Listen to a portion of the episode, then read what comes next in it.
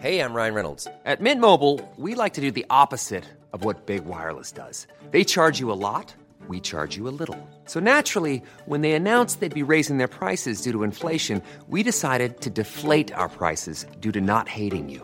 That's right. We're cutting the price of Mint Unlimited from $30 a month to just $15 a month. Give it a try at mintmobile.com slash switch. $45 upfront for three months plus taxes and fees. Promo rate for new customers for limited time. Unlimited more than 40 gigabytes per month. Slows. Full terms at mintmobile.com.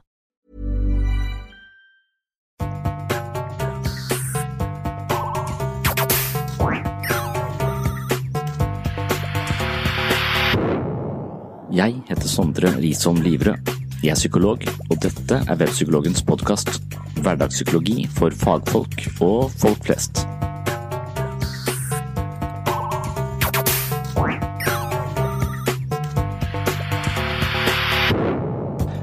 Velkommen til episode 26, som blir litt annerledes. I dag skal du få en litt annen side ved Webpsykologen. I tillegg til å være psykolog og over middels interessert i psykologi og filosofisk teori, er jeg også interessert i religion. Jeg har i mange år definert meg selv som ateist, men i dag definerer jeg meg som agnostiker. Det er det en grunn til, og denne grunnen er jeg i ferd med å skrive flere bøker om. I lang tid har jeg forsøkt å finne gode argumenter mot mine ateistiske tilbøyeligheter. Jeg har forsøkt å argumentere mot meg selv fra et religiøst ståsted. Det krever at jeg forstår de mest sentrale ideene i religion, og for å skaffe meg denne kunnskapen har jeg vært en aktiv deltaker i ulike menigheter gjennom flere år.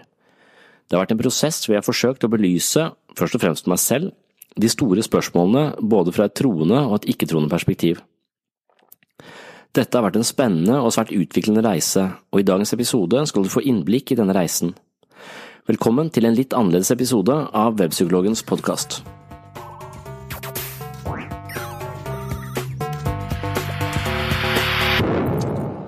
Jeg er også lidenskapelig opptatt av både filosofi og psykologi. Dette har vært interesser som har fulgt meg hele livet. Bak disse interessene ligger det en slags hang til å gruble over eksistensielle spørsmål. Død, ensomhet og meningen med livet er tre stikkord som de fleste mennesker har tenkt på fra tid til annen. Jeg tenker på dem veldig ofte, og dette har ført mine interesser mot religion. Gjennom de siste ti årene har jeg holdt på med et bokprosjekt som heter Hva skal vi tro? Jeg håper at boken kommer ut sommeren 2017. Det handler om hvordan jeg har tenkt om de store spørsmålene fra et ateistisk perspektiv. Deretter har jeg brukt fire år på å forstå de store spørsmålene fra religiøst hold. Boken er et forsøk på å debattere meg selv rundt de eksistensielle spørsmålene som jeg foreløpig ikke er avklart med. I denne prosessen har jeg vært i samtale med mange religiøse mennesker og en del anerkjente apologeter eller religionsforsvarere. I denne episoden skal du få høre en lengre samtale jeg hadde med Stefan Gustavsson fra Sverige. Han er generalsekretær for Svenske evangeliske alliansen, direktør for CKA, Sentrum for kristen apologetikk, og førstelektor ved Mediehøgskolen i Kristiansand i Norge. Han har lang erfaring som religionsforsvarer, og det er en stor glede for meg å få snakke med han foran et publikum på 160 mennesker. For å være helt ærlig beveger jeg meg her ut på dypt vann, tynn is, utrygt farvann eller hva nå det heter, du får bedømme selv. Min reise i religion og eksistensielle spørsmål skal forhåpentligvis munne ut i et bokprosjekt som vil deles opp i tre bøker. Disse bøkene er altså et resultat av et prosjekt som har gått over snart ti år. Det er først og fremst et ganske personlig prosjekt som handler om min egen usikkerhet. Dernest er det et intellektuelt prosjekt, siden mye av min eh, usikkerhet knytter seg til eksistensielle spørsmål. Den personlige delen av boken handler om mitt møte med religion, og hvordan dette møtet tvang meg til å bli litt mer ydmyk, lydhør og interessert i mennesker som tenker annerledes enn meg selv. Den intellektuelle delen handler om ulike tanketradisjoner som strides om de beste svarene på de store mysteriene ved livet. Da jeg var ung, hadde jeg ikke noe forhold til religion, men jeg tenkte mye på døden, og da koblet jeg etter hvert inn en slags kristen livsfilosofi. Jeg var en passiv kristen og hadde ikke noe reflektert forhold til min tro. Det var heller ingen i min omgangskrets som snakket så mye om religion. I militæret bestemte jeg meg for å studere psykologi, jeg var interessert i hvordan mennesker tenker og føler. På dette tidspunktet ble jeg også mer interessert i religion enn tidligere. Jeg leste alt jeg kom over av bøker om religionskritikk, og gradvis kom jeg til å identifisere meg selv som en ateist. Etter studietiden flyttet jeg til Kristiansand og begynte å jobbe som psykolog på en poliklinikk. Jeg møtte mange mennesker med ulike perspektiver, Noen var fanget i et dystert selvbilde som nesten ikke fikk dem opp om morgenen, mens andre var mer fleksible i sine fortolkninger, noe som ga dem større muligheter for å leve et godt liv. Jeg begynte å tenke at de menneskene som ikke var låst til snevre perspektiver, men klarte å se seg selv og verden fra mange sider, var de som virket mest sympatiske, åpne og omgjengelige. Det var også disse menneskene som så ut til å ha det best. Denne observasjonen gjorde at jeg begynte å se litt mer kritisk på min egen posisjon. På noen områder er jeg ganske åpen, men når det kom til religion, hadde jeg hatt mange diskusjoner med litt for høy temperatur. Det endte med at min kone landet forbud mot å snakke om religion i enkelte sammenhenger. I sosiale lag kan religion være et farefullt samtaletema, særlig når man har ulike oppfatninger og blir ivrig etter å overbevise andre. Samtaler om religion kan skake ved våre mest grunnleggende livsperspektiver, og lett bli både personlig og emosjonelt. Jeg innså at jeg kunne fremstå ganske bombastisk som hardnakket ateist, og det ville jeg forandre på. Jeg hadde brukt mange år på religionskritikk, uten at jeg hadde satt meg så godt inn i motpartens argumenter. Jeg hadde også skrevet ned alle mine motforestillinger mot religion, og det endte i et dokument på over 30 kapitler. I bøkene, som jeg håper kommer i løpet av dette året, kan du lese om alle mine argumenter, men her vil du også få høre alle motargumentene fra et troende perspektiv. Jeg bestemte meg nemlig for å se saken fra religiøst ståsted. Jeg forsøkte å lese noen bøker, men det hjalp meg ikke nevneverdig. Jeg var nødt til å inkludere meg selv i de miljøene som virkelig tror på Gud, og jeg var nødt til å gjøre dette med et så åpent sinn som mulig. I over fire år har jeg deltatt i bibelgrupper, på alfakurs og engasjert meg i ulike menigheter. Jeg var ute etter svar på de store spørsmålene fra religiøst eh, ståsted. Jeg tok med meg alle mine innvendinger mot religion inn i menighetene, og i dette prosjektet har jeg fått svar på tiltale. Den åpenbare uenigheten mellom ateisten og den troende er spørsmålet om Guds eksistens, men konflikten stikker langt dypere enn som så. Det mest spennende ved disse to livsperspektivene er at de møtes til kamp rundt livets mest sentrale spørsmål. Trenger vi en gud for å skape mening i livet? Hva er ondskap? Hvordan bedømme i forhold som angår moral og etikk? Er det et liv etter døden? Har kirken utspilt sin rolle som hovedleverandør for åndelig føde. Hva er alternativet? Har vi fri vilje? Fungerer bønn, eller er det en variant av placeboeffekten? Hvor kommer vi fra, og hvor skal vi hen? Hvordan startet hele? Hvordan styres våre livsprosjekter av våre tankemønstre? Hvor går grensen mellom normal og gal, sannhet og vrangforestilling? Mitt mål er at bokserien Hva skal vi tro kan belyse alle disse spørsmålene fra flere ulike ståsteder. Er du også interessert i disse spørsmålene, så håper jeg du ser opp for den første boken som er underveis. Nå skal du få være med til Amfiet på Havlimyra en kveld i februar 2017. Jeg møter Stefan Gustavsson til en debatt om tro og tvil, døden, meningen med livet og Guds eksistens.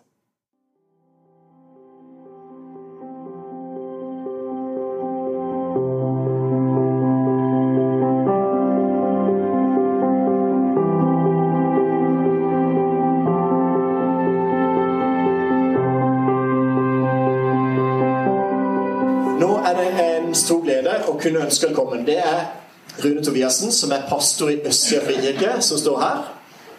Og det er på vegne av menighetene Østsida frikirke, Justes misjonskirke og Oddernes menighet at vi står her. Eh, her, vanligvis på søndagene, så er det Justes misjonskirke som har gudstjenestene sine. Vi som Østsida holder til på fagrådsskole, så det er liksom skolene de oppholder oss på. Og så har vi kirkene Oddernes kirke og Justvik kirke, som der vet hvor er plassert. Men det er altså tre menigheter som står sammen. Og grunnen til at vi gjør det, det er at vi har lyst til å gi rom for den samtalen som er litt dypere enn vær og vind. Eh, og det er ikke så mange arenaer nødvendigvis hvor man kan få den samtalen til. Um, og kanskje spesielt fordi vi ønsker å gi rom for undringer. Vi ønsker at det skal være rom for tvil. Og vi ønsker at det skal være rom for spørsmål i menighetene våre. Det er ikke sånn at vi har på en måte alt på plass. Vi er, vi er alle underveis. Og Derfor trenger vi på en måte å kunne være der og utfordre hverandre på vår vandring. Så kan du gjerne stille spørsmål hva er meninga med livet? Og kanskje meninga med livet er nettopp å finne meninga med livet at det kan være en inngangsport. Derfor så er vi her for å stille gode spørsmål og, um, og ha en litt dypere samtale. Jeg sa det at um, jeg var pastor i Østsida frikirke. Vi, vi har hatt noen alfakurs som vi har hatt sånn regelmessig. Og i forbindelse med at vi har hatt et alfakurs, så møtte jeg en kar som heter Sondre. Sondre Risan Livrød, som står her på kanten. Han var med på et alfakurs eh, i fjor. Og han har hatt et prosjekt med at han på en måte har ikke på en måte prøvd å finne litt argumenter mot Gud en periode. Og så har han lyst til å på en måte innta motstandsstandpunkt og finne argumenter for Gud. Og da var bl.a. det at han gikk på alfakurs, var en bit av hans prosjekt.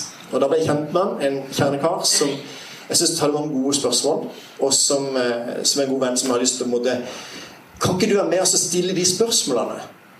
Eh, kan ikke du være med og se om du kan finne svar på dem? Og, så det er litt av bakgrunnen til at Sondre er her. Og så er litt av bakgrunnen til at Stefan Gustavsson er her.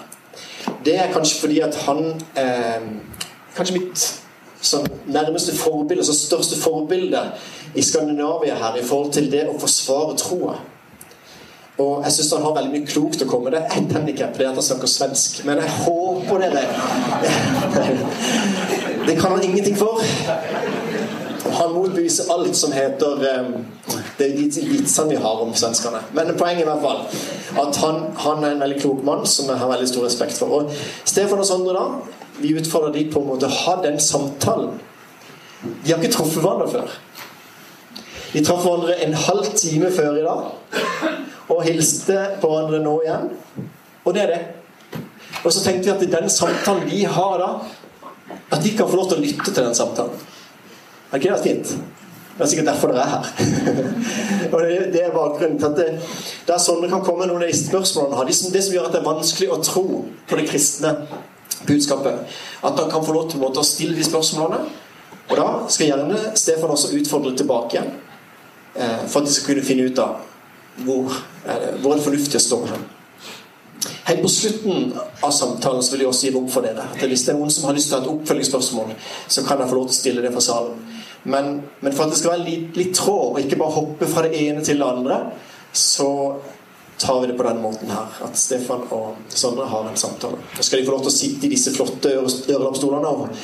Det er jo som at det er i stua hjemme, er det ikke det? Helt kliss likt. Eh, så vi, eh, vi tenkte at det kunne være fint.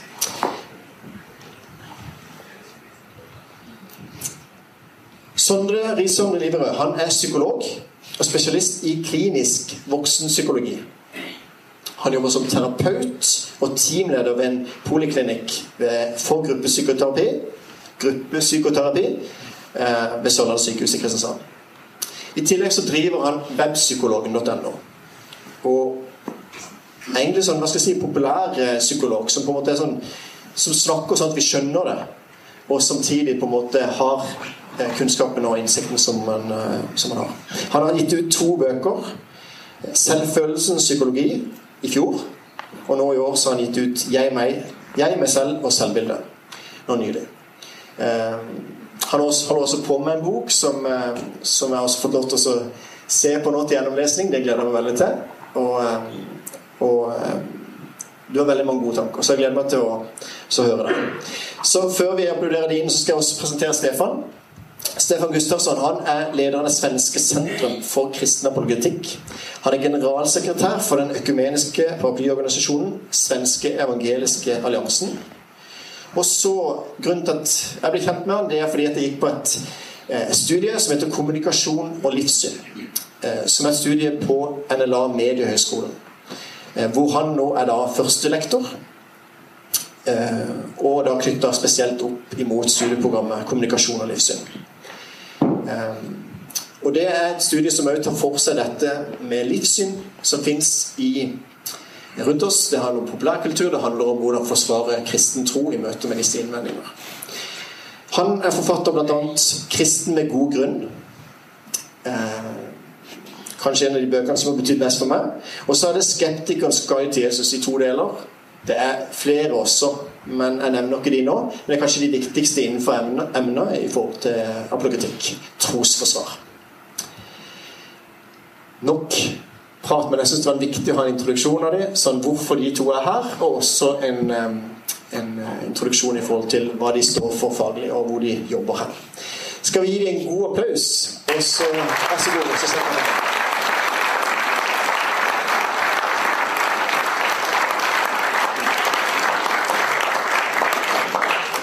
så har jeg lyst til å utfordre deg på en måte bare helt sånn i starten. Fortell litt om, om eh, Kan ikke du begynne sånn?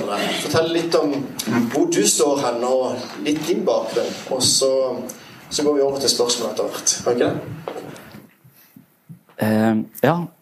Vil, tusen takk for eh, invitasjonen. Ja, Eh, det var spennende. Og, og du sier at jeg snakker klart og tydelig men det er om ting jeg veit noe om.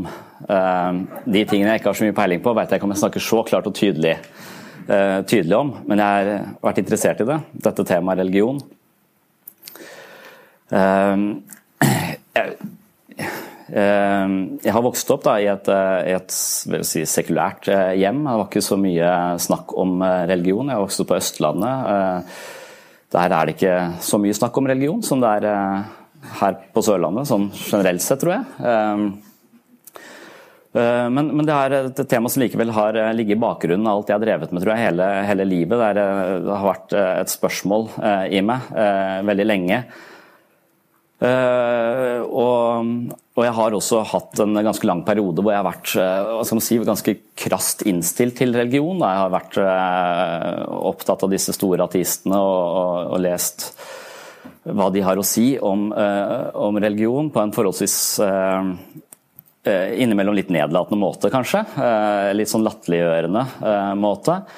Og det har jeg applaudert i en periode, og så har jeg etter hvert tenkt at det ikke gjør meg til et bedre menneske å drive og snakke de etter munnen. Og et av mine større prosjekter innenfor psykologi da, som jeg jobber med, er vel egentlig å bli en litt bedre person eh, enn det jeg, eh, eh, enn det jeg er. Og og en, av, de tingene som antente dette prosjektet, her var litt jeg leste selvbiografien til Benjamin Franklin. og Han hadde en sånn prosjekt om å bli en så edel person som mulig. Og det tenkte jeg det hørtes bra ut. Um, uh, og, så, fant jeg ut av hva han Og en, del av de tingene som han, uh, han snakket om, han sa bl.a. at han er veldig flink til å diskutere. Uh, og han er veldig flink til å, å vinne en diskusjon. Og tenker jeg det er jeg også. og så sto det neste linje, men det er ikke noe god, bra ting. Um, og Det var første gang jeg hørte dette argumentet, eh, som jeg har hørt mange ganger. Jeg er opptatt av selvhjelpslitteratur, da, så jeg leste mye, mye selvhjelpslitteratur. Så det der, eh, Poenget der med at du kan velge mellom å ha rett og ha gode relasjoner, eh, det var første gang jeg hørte hos, hos Franklin. Så Eh, så langsomt så har jeg kanskje blitt litt mer ydmyk eh, i mine innfallsvinkler. Det blir man jo når man blir eldre også, sikkert. Eh, så det er vel en naturlig, en naturlig prosess. Men en av de områdene hvor jeg var ganske steil, da var jo på dette med, med, med religion. Og det var sånn jeg da tenkte at nå, nå bør jeg prøve å gå all in for andre, andre sider. Jeg prøver å finne ut av hva er det jeg er så motstander av. Eh, og Så skrev jeg ned 30 eh, motforestillinger mot eh, religion, og så begynte jeg på alfakurs. Ja, litt før det begynte jeg dette prosjektet, egentlig. Så jeg har vært på alfakurs, vi har vært i noen bibelgrupper og vi har diskutert disse, disse, temaene. og Erfaringen min er at jeg har blitt kjent med veldig masse flotte mennesker. Jeg har hatt veldig mange gode og, og dype diskusjoner som har vært både inspirerende og tankevekkende. Det, eh, og det syns jeg har vært, eh, vært, en flott eh, opplevelse. Og jeg er veldig glad for at du spurte meg om å komme hit, hit, i dag, selv om jeg har vært veldig redd for at jeg kaster bort folks tid ved å, ved å være her, og kanskje Stefan sin tid. For jeg har hørt, jeg har hørt 20 timer med Stefan på YouTube, og han er en klok og, og innsiktsfull mann, så jeg tenkte hva så, så jeg, har, jeg, har, vært litt sånn ubekvem kanskje med dette møtet i dag, men jeg, jeg, jeg gleder, meg, gleder, meg, til det. Uh, nå, skal jeg ikke si noe mer om meg, kanskje, men der jeg, eh, jeg, har nå prøvd å tro. Hvordan kan jeg tro? Det er, noen, det er noen, eh, del, noen, argumenter som har fått meg fra å være en ateist til en, til en slags agnostiker, vil jeg si at vil være mitt, mitt ståsted nå. Og En av de tingene som gjorde det, det var eh, psykologistudiet. og Det var fordi at jeg plutselig litt tilfeldig havnet inn i bevissthetsfilosofi. Altså Hva er menneskets bevissthet? Eh, var en tematikk vi tok opp gang på gang fordi vi var så interessert i det. Vi fikk det inn i nesten alle fag, har jeg inntrykk av. For det, det, lurte vi, eh, vi fælt på. Og da er jo egentlig spørsmålet sånn kort sett at inni huet så er det en maskin som opererer ganske avansert. Da, og det er milliarder av synaptiske forbindelser. Eh, og Spørsmålet er om denne biologiske klumpen eh, på nevrokjemi kan gi meg alle de opplevelsene som er meg. Eh, altså er det, er det grunn til å tro at, at, kompleksitet og nevrokjemi kan gi meg en følelse av subjektivitet, en følelse av å kunne elske og være interessert og være på en måte ha en følelse av å være noe mer enn eh, bare eh, nevromekanikk? Eh, og det spørsmålet sa veilederen min, som jeg hadde veldig stor tro på, sa at det tror jeg ikke du finner ut av, da tror jeg må du gå til religion, eh, eh, sa han.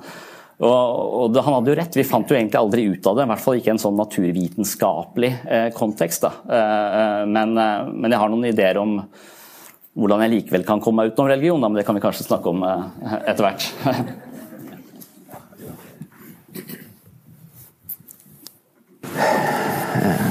Jag säger också eh, eh, tack för inbjudan. Eh, tack för att, att du är här. Eh, skulle önska att många både i kyrkan och utanför kyrkan hade din sorts attityd till, eh, till de här frågorna eh, och den sortens öppenhet.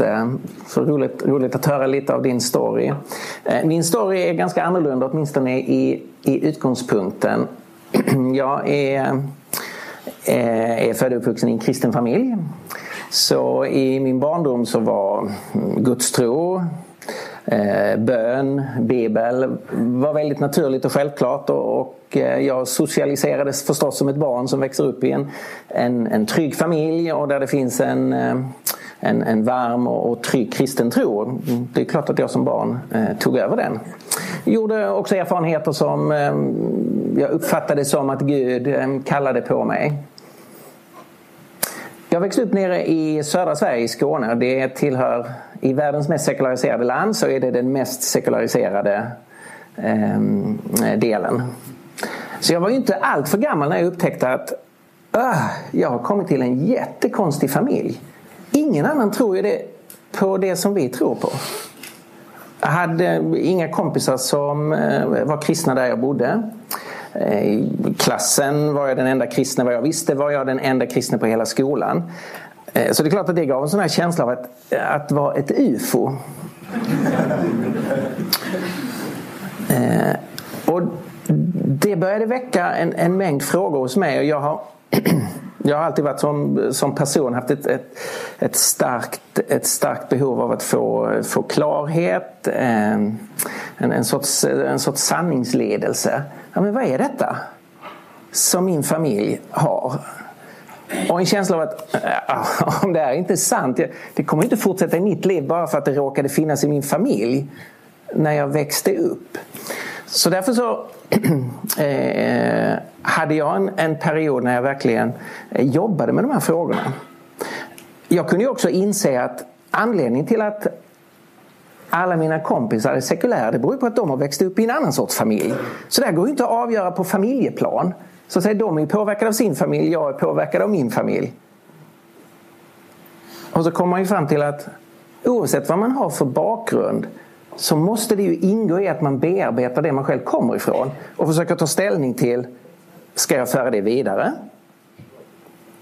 Eller ska jag faktiskt eh, säga nej, det där tror jag inte på eller det där är inte sunt eller det där.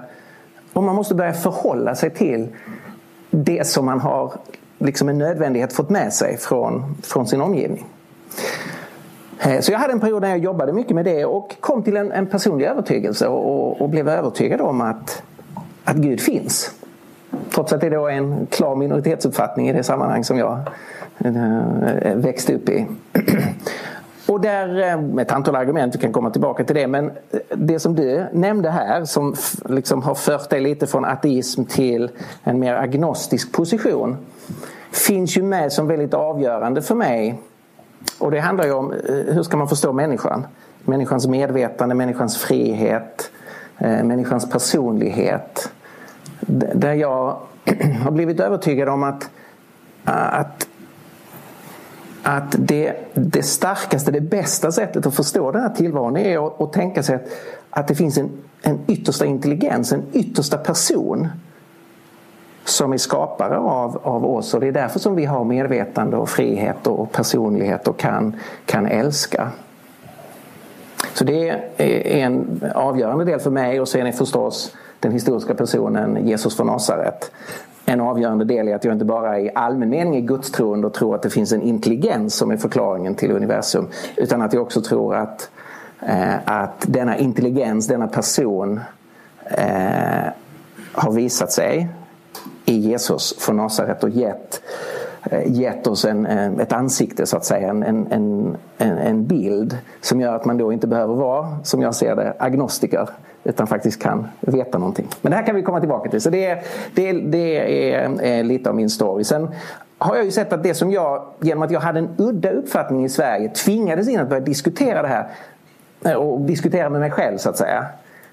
Eh, jag har tyckt att det är så enormt viktigt att försöka få igång den sortens samtal oavsett vad en människa sen landar i för, för sorts övertygelse. Att vi måste i, i våra länder få igång ett bättre samtal i sådana här livssynsfrågor. Och därför är det jättekul att ni är här, att vi får den här kvällen. Hoppas det kan stimulera igång en massa tankar hos oss. Mm. Ja, takk for det. det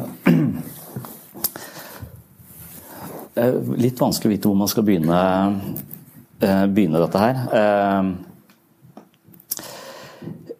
eh, så du, du vokser jo opp da, i, en, i en kristen familie, men du, på et eller annet tidspunkt så tar du et, et standpunkt. Du vurderer dette.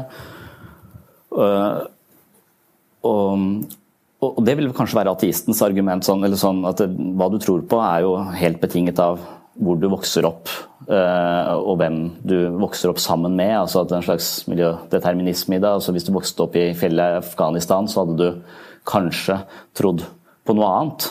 Uh, og, det er vel mitt første sånn uh, usikkerhetsmoment uh, sånn i forhold til jeg, si, jeg, jeg, jeg, er jo redd, er redd for å dø, og jeg er redd for at ting er meningsløst. og det, det er en av de, den frykten som, som, ligger i meg, som på en måte håper at du har rett, da. men som har litt problemer med, å ta det nettopp fordi at når du kommer utenfra ikke har hatt noe særlig forhold til religion, annet enn sånn kulturelt. altså At jeg er medlem av statskirken og har liksom mm, hengt med. Men, men jeg har aldri tatt noe sånn det er først i ungdomsårene og tidlig voksen alder at jeg begynte å, å, å, ta stilling til det. Men da, er det denne, da møter du dette eh, koldtbordet av forskjellige eh, ide, ideer om, eh, om metafysikk og, Guds eksistens. Og jeg har jo ikke anledning til å sette meg inn sånn veldig dypt og endelig i alle sammen, sannsynligvis. Og da, og da virker det jo eh, litt sånn hasardiøst, nærmest, å velge velge én, eller sånn det, det, det, det slår deg som eh, litt eh, sjansespill, da. Når mange mennesker påstår eh, med forskjellige typer guder at de har den endelige sannheten, så, så, så virker det sånn i utgangspunktet helt naturlig da å tenke at enten så har alle litt rett, og de snakker om det samme, men de snakker helt forskjellig språk, og de er uenige på sånne litt uviktige ting. Eller så har alle feil, eller så er det én som er riktig, men sjansen for at jeg velger den er vel ganske eh, liten, i og med at det er så mange. Så da får du vel dette argumentet som han eh, Ricky Garvey typisk har på sånne, og sånne komikere hele tiden har. altså at det, eh, Eneste forskjellen på oss to er at det finnes 3000 guder. Du tror ikke på 2999 av de, og jeg går bare én gud lenger enn deg. Jeg tror ikke på 3000 uh, guder. Det var ateistens sånn billig retorikk, som du har kalt det tidligere. Eh, hvordan skal jeg, hvordan skal jeg mm, forholde meg da i utgangspunktet her når, eh, Når jeg er søkende og håper på, på sett og vis, men, men møtes av et sånn variert tilbud. Just det. Eh, det, det, är alldeles uppenbart att vi är påverkade av, av vår miljö. Så att om man föds i, i Afghanistan så de flesta fortsätter då vara muslimer. Om du föds i Indien så fortsätter de flesta vara, eh, vara hinduer. Om du föds i södra USA så är, blir de flesta är, är kristna. Och det är klart om du föds i Sverige så blir du sekulär. Och det här konstaterandet är ju inget argument för det sekulära kontra religion utan det är bara ett allmänt konstaterande att alla är påverkade av sin miljö. Så det går inte att använda det mot religion. Utan det enda som det leder fram till det är ju den slutsatsen att var och en måste bearbeta sin egen bakgrund och fundera på var det här någonting bra eller sant som min kultur gav mig? Oavsett om det gav mig det sekulära perspektivet eller det hinduiska perspektivet. Så det, det borde ju sätta liksom alla i rörelse att börja undersöka. Och då är frågan eh, hur många är alternativen? Och de är på ett sätt tusentals om du ska ta alla detaljer. Men eh, om, om man analyserar det skulle jag säga att det är inte så jättemånga om man tittar på de riktigt grundläggande föreställningarna. Eh, jag skulle vara beredd att, om man får lov att generalisera, säga att själva grundfrågan handlar om, om tre alternativ som man liksom, som första steg att ta ställning till. Antingen att det inte finns en gud, att universum är allt som finns. Mm, ett naturalistiskt perspektiv. Det finns inget transcendent, inget metafysiskt. Detta universum är allt. Ett alternativ, sen finns det lite olika varianter. Det andra alternativet är nej, det finns något transcendent, men det är opersonligt. Det är inte tanke, kärlek, intelligens, medvetande, vilja. Och det är det som österlandets religioner hävdar. Hinduism och, och buddhism och taoism och så. I, tusen olika varianter men själva grundföreställningen är att den transcendenta verkligheten är, är opersonlig. Och sen har du eh, de religioner som hävdar att det finns en transcendent verklighet och den är en person. Eh, inte en gubbe på ett moln, inte liksom en, eh, en kroppslig fysisk begränsad gud utan en andlig verklighet men som är fullt ut personlig. En oändlig personlig gud, en intelligens, en kärlek, en tanke. Tre alternativ, det är tre grundalternativ som man, jag tycker man kan förhålla sig till och ta någon sorts första ställning eh, till. Om, om vi gör en kort kommentar till eh, det jag då tycker är billig retorik som Richard Dawkins och andra säger att jeg jag är ju ateist i relation till, man kan säga mer än 3000 gudar, hinduismen 20 000 gudar och så. Eh, så därför är jag egentligen mer ateist nästan än gudstroende. Jag säger nej till 20 000 gudar och ja till, till bara en. Alltså det är ett ganska fånigt sätt att tänka och han som, om du tar Dawkins som evolutionsbiolog borde kunna tänka på det. Om man tar från de gamla grekerna till, fram till idag så finns det massor med teorier om livets utveckling på jorden. Richard Dawkins säger nej till alla utom Darwins. Då skulle jag kunna säga, ja men titta här du har sagt nej till de här hundra. Varför säger du inte nej till den också? Men svaret han skulle ge och säga, nej för den är sann och de andra är falska. Ja, det är klart att det är min övertygelse så att säga. Jag tror inte på hinduismens eh, olika gudar. Eh, jag har blivit övertygad om att eh, det bästa svaret på varför vi finns här är en personlig gud. Men som är en oändlig gud. Och där passar ingen av hinduismens alla gudar in eller Toroden eller Zeus som ju är ändliga små gudar. Så, ungefär så skulle jag tänka kring de frågorna. Ska vi se, gör jag något fel eller? Aha, nu är den tillbaka. Okej. Okay. Det er noe slags heresi ja, ja, det kontra en som muter meg. Mm. det er en avis til spakene. Ja, just det. Who knows? ja. Du har for gode argumenter sånn Men eh, det syns jeg var et veldig godt, eh, et, eh, et godt utgangspunkt. Da. Hvis man skulle hvis, Kanskje vi skal ta det første som ville være kanskje mitt utgangspunkt, et, et naturalistisk verdensbilde hvor hvor det er naturen uh, som, som, eksisterer, og det ikke finnes noen, uh, nødvendigvis noen metafysikk. Da. Uh, og jeg, jeg, er usikker på den posisjonen. Uh, jeg har nok holdt den posisjonen uh, ganske lenge, men Og jeg, er litt spent på om jeg kommer meg kan bli værende i den, da. og det hadde jeg tenkt å høre med deg om. men, men hvilke problemer er jeg løper inn i der, hvis jeg tenker at, at Eh, at enten så er hjernen min eh, bare så kompleks at den gir meg et opplevelse av å være noe spesielt.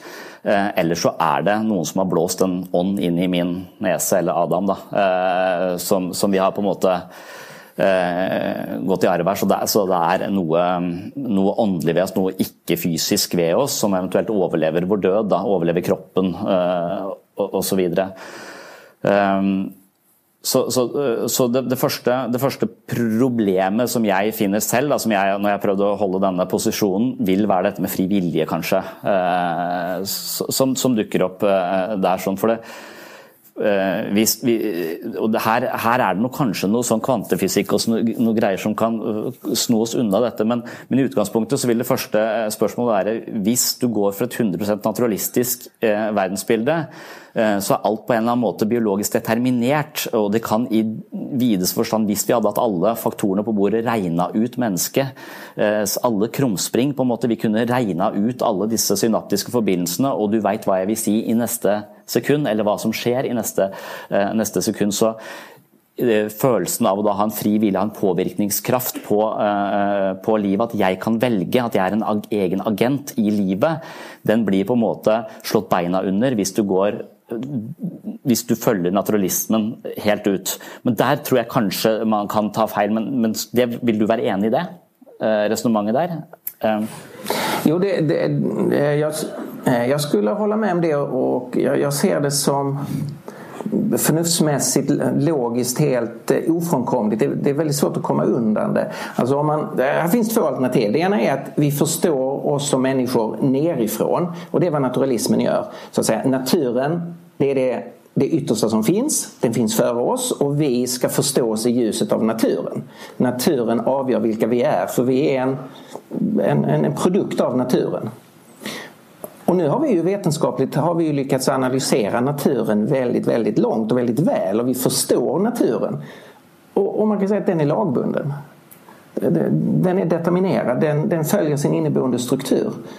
Eh, och därmed om vi är ett stycke natur, punkt, ingenting mer, så kommer vi ju vara en del av det lagbundna. Vi, vi blir determinerade. Eh, och det är mängder med filosofer som har sett det här. Alltså det finns ingen väg runt. Eh, och också många ateister som Bertrand Russell hävdade detta att vi, vi har ytterst sett ingen frihet och därmed ingen ansvarighet. Eh, Stephen Hawking som är världens ledande kosmolog och som också är ateist. Han säger det, det är omöjligt att hävda fri vilja Eftersom vi ser att naturen är determinerad och vi är ett stycke, stycke natur. Vi pratade tidigare idag om, om Sam Harris som drar precis samma slutsats. Eh, kvantfysiken ger faktiskt, nu är jag ingen expert på kvantfysiken, men det jag har förstått så ger den ingen riktig öppning därför att det kan möjligen ge öppningar för det slumpmässiga, alltså att det, det, determineringen inte är absolut. Men i så fall är det bara slumpmässigt. Och fri vilja är ju inte slumpmässighet utan det är ju självdeterminering. Alltså man måste skilja mellan det som är determinerat, det som är indeterminerat, det slumpmässiga. Och när vi pratar om frihet så är det ju självdeterminering som är det intressanta. Eh, och det finns inte utifrån naturen. Och då är det andra alternativet att man förstår människan uppifrån så att säga. Att det finns någonting utanför och bortom naturen som är det personliga. Så att frihet finns i den yttersta verkligheten. Och det förklarar då varför jag är, har et ett, visst mått av frihet. Jag är förstås determinerad och påverkad av massor med faktorer men att jag har ett mått av frihet och därmed kan påverka min existens, göra val, eh, utvecklas, ha ansvar.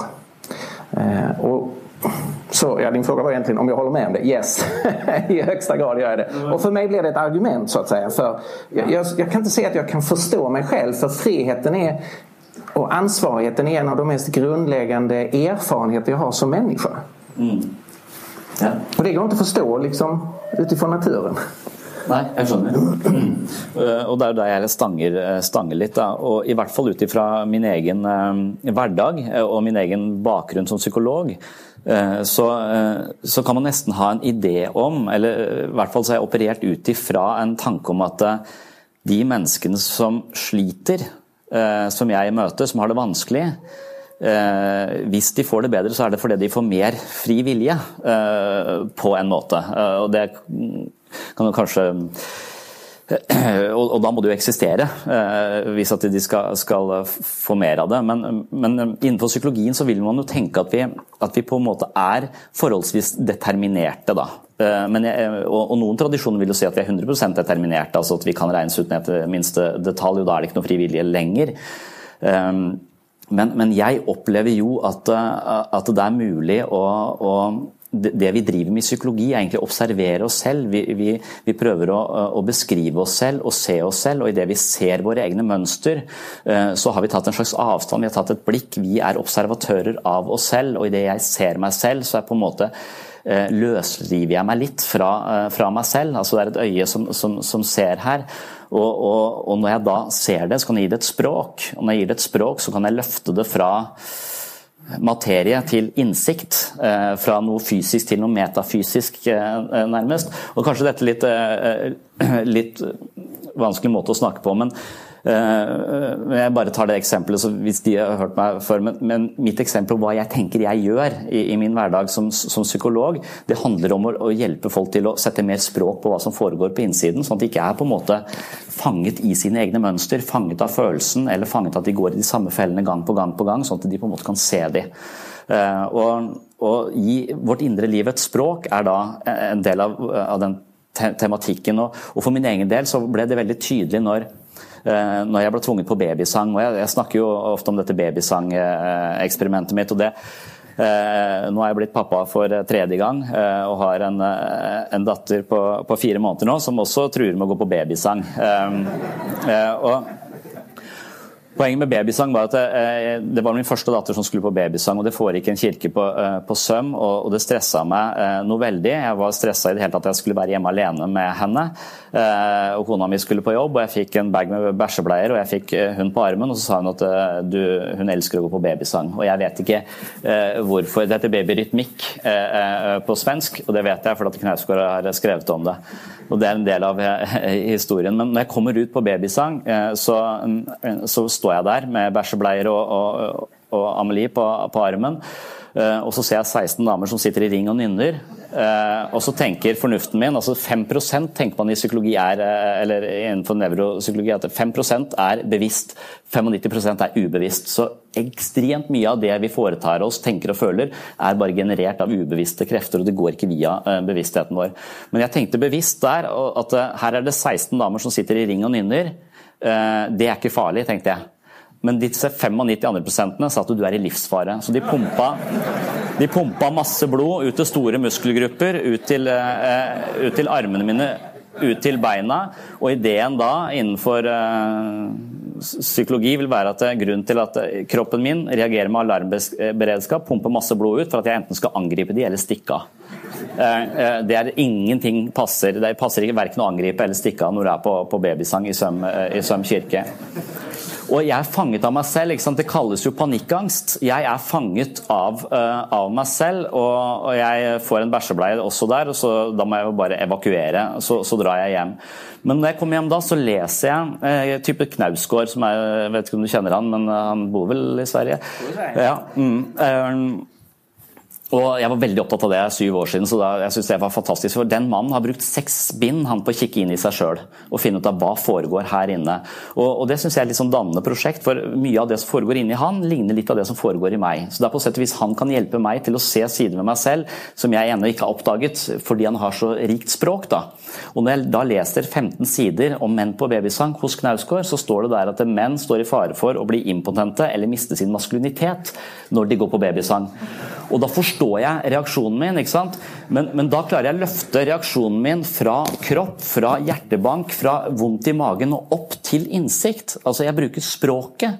Eh, så ved å se meg selv, ved å observere meg selv, så kan jeg gi det et språk. Jeg kan gi dette egoet mitt, som eh, da kanskje er trua på sin maskulinitet, eller hva det, hva det skal være. Jeg kan se det, og idet jeg ser det, så, så, løfter jeg det fra kroppslig plage til innsikt. Eh, på, på en måte.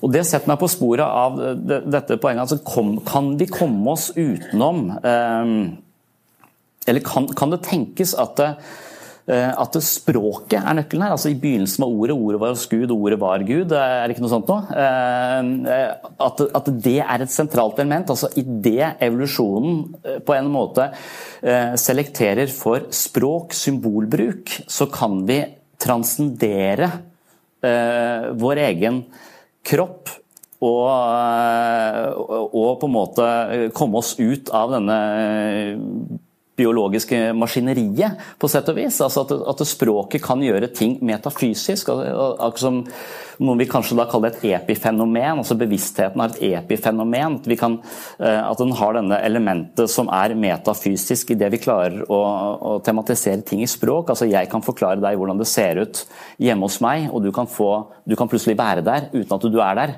Så det er metafysisk, på en måte. Um, så, så liksom, En klokke vil jo, eh, hvis du plukker den fra hverandre, bare være mange metallbiter. men Setter du den sammen, så får du tid. Eller du får noe som viser oss tid. Så, så kan, kan, jeg bruke det? Kan, jeg, kan, språket hjelpe meg ut av fri vilje-problematikken min? Nej, jag, jag, tror inte det. Jag tror att det, du ringer verkligen in en nyckel här och det det är språket, ordet.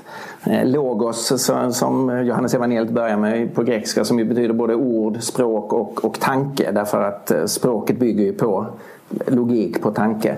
Men jag har svårt att se hur man kan gå Alltså jag tror du ringer in själva nyckeln har, har med, språket att göra, med kommunikation att göra. Men jag har svårt att se hur man kan gå från eh, en determinerad natur och att den då skulle generera friheten. Eh, och allt det som språk och kommunikation och logik står för. Eh, jag, jag, kan omöjligt se hur en lagbunden värld skulle kunna, skulle kunna som resultat ge eh, det. Jag vet att det finns som en, som en teori men jag tycker inte alls att den är övertygande. Jag tror att man behöver gå på andra hållet, alltså inte börja med det lagbundna som leder fram till på något mystiskt sätt att vi får frihet. Utan att vi behöver starta med logos som evangeliet gör. Alltså att det yttersta som finns är en tanke, är språk, är kommunikation. Eh, och denna tanke har velat att vi skulle få del av detta och det är därför som det har utvecklats hos oss. Men att det börjar, in, eh, det börjar i så att säga en högre värld. Mm. Eh, och jag tycker att det är en, på så många områden, nu pratar vi just om om mänsklig frihet. Men på så många områden så blir det själva nyckeln för att förstå det mänskliga livet att det finns en högre värld Eh, det gäller om, om vi, vi, tänker på den moraliska frågan, om frågan om gott och ont eh, och på ett antal andra frågor. Där hela skillnaden blir om startpunkten är högre än vi. Och det är ju vad gudstron hävdar. Medan naturalism säger att startpunkten är lägre än vi. Och det är därför som man har sådana problem att, att förstå sig själv. För att vi kommer från det som är lägre än vi. Och här finns, en dimension som och det är min utmaning när jag träffar eh, ateister. Jag förstår hur man teoretiskt kan säga som Sam Harris, vi har ingen frihet. Och det är enkelt att säga. Man kan säga liksom, okej det finns ingen gud, naturen är lagbunden, därmed har vi ingen frihet. Jag accepterar att vi är determinerade. Men sen måste man ju leva hela sitt vardagliga liv. Och där finns det ju ingen människa som tar den teorin på allvar. Nej. Att vi skulle vara determinerade. Och då får man ju en livssyn som man inte kan ta på allvar i sitt eget liv. Och för mig sätter det då ett jättefrågetecken för den livssynen. Det verkar inte meningsfullt riktigt att ha en livssyn som jag bara kan ha i en teoretisk diskussion men som jag så fort jag ska leva mitt liv inte kan tillämpa. Varför skulle jag välja en sån livssyn? Eh, och så att säga, talar det inte emot att den livssynen skulle vara sann.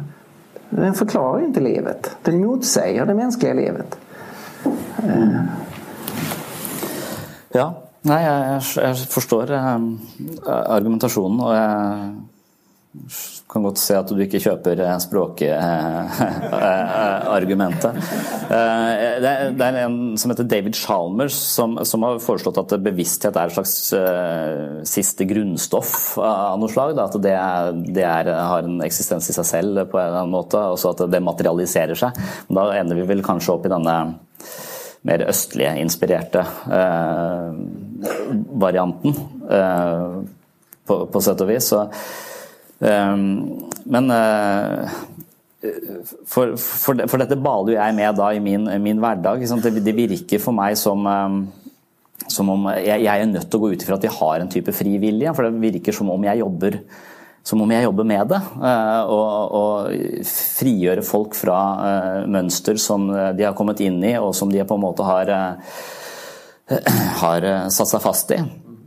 Og, og, og i den grad jeg da begynner å, å, bli religiøs i det, eller tenke religiøst i det, er, er eh, og Den typen religion som ligger tettest på psykologien, er kanskje buddhismen eller eh, blant de østlige eh, tradisjonene. For, for jeg har, har, tenkt at dette prosjektet mitt og, og, og, mange andre ting, at mitt største problem er jo egoet mitt. Og det tenker jeg kanskje er alle menneskers største problem.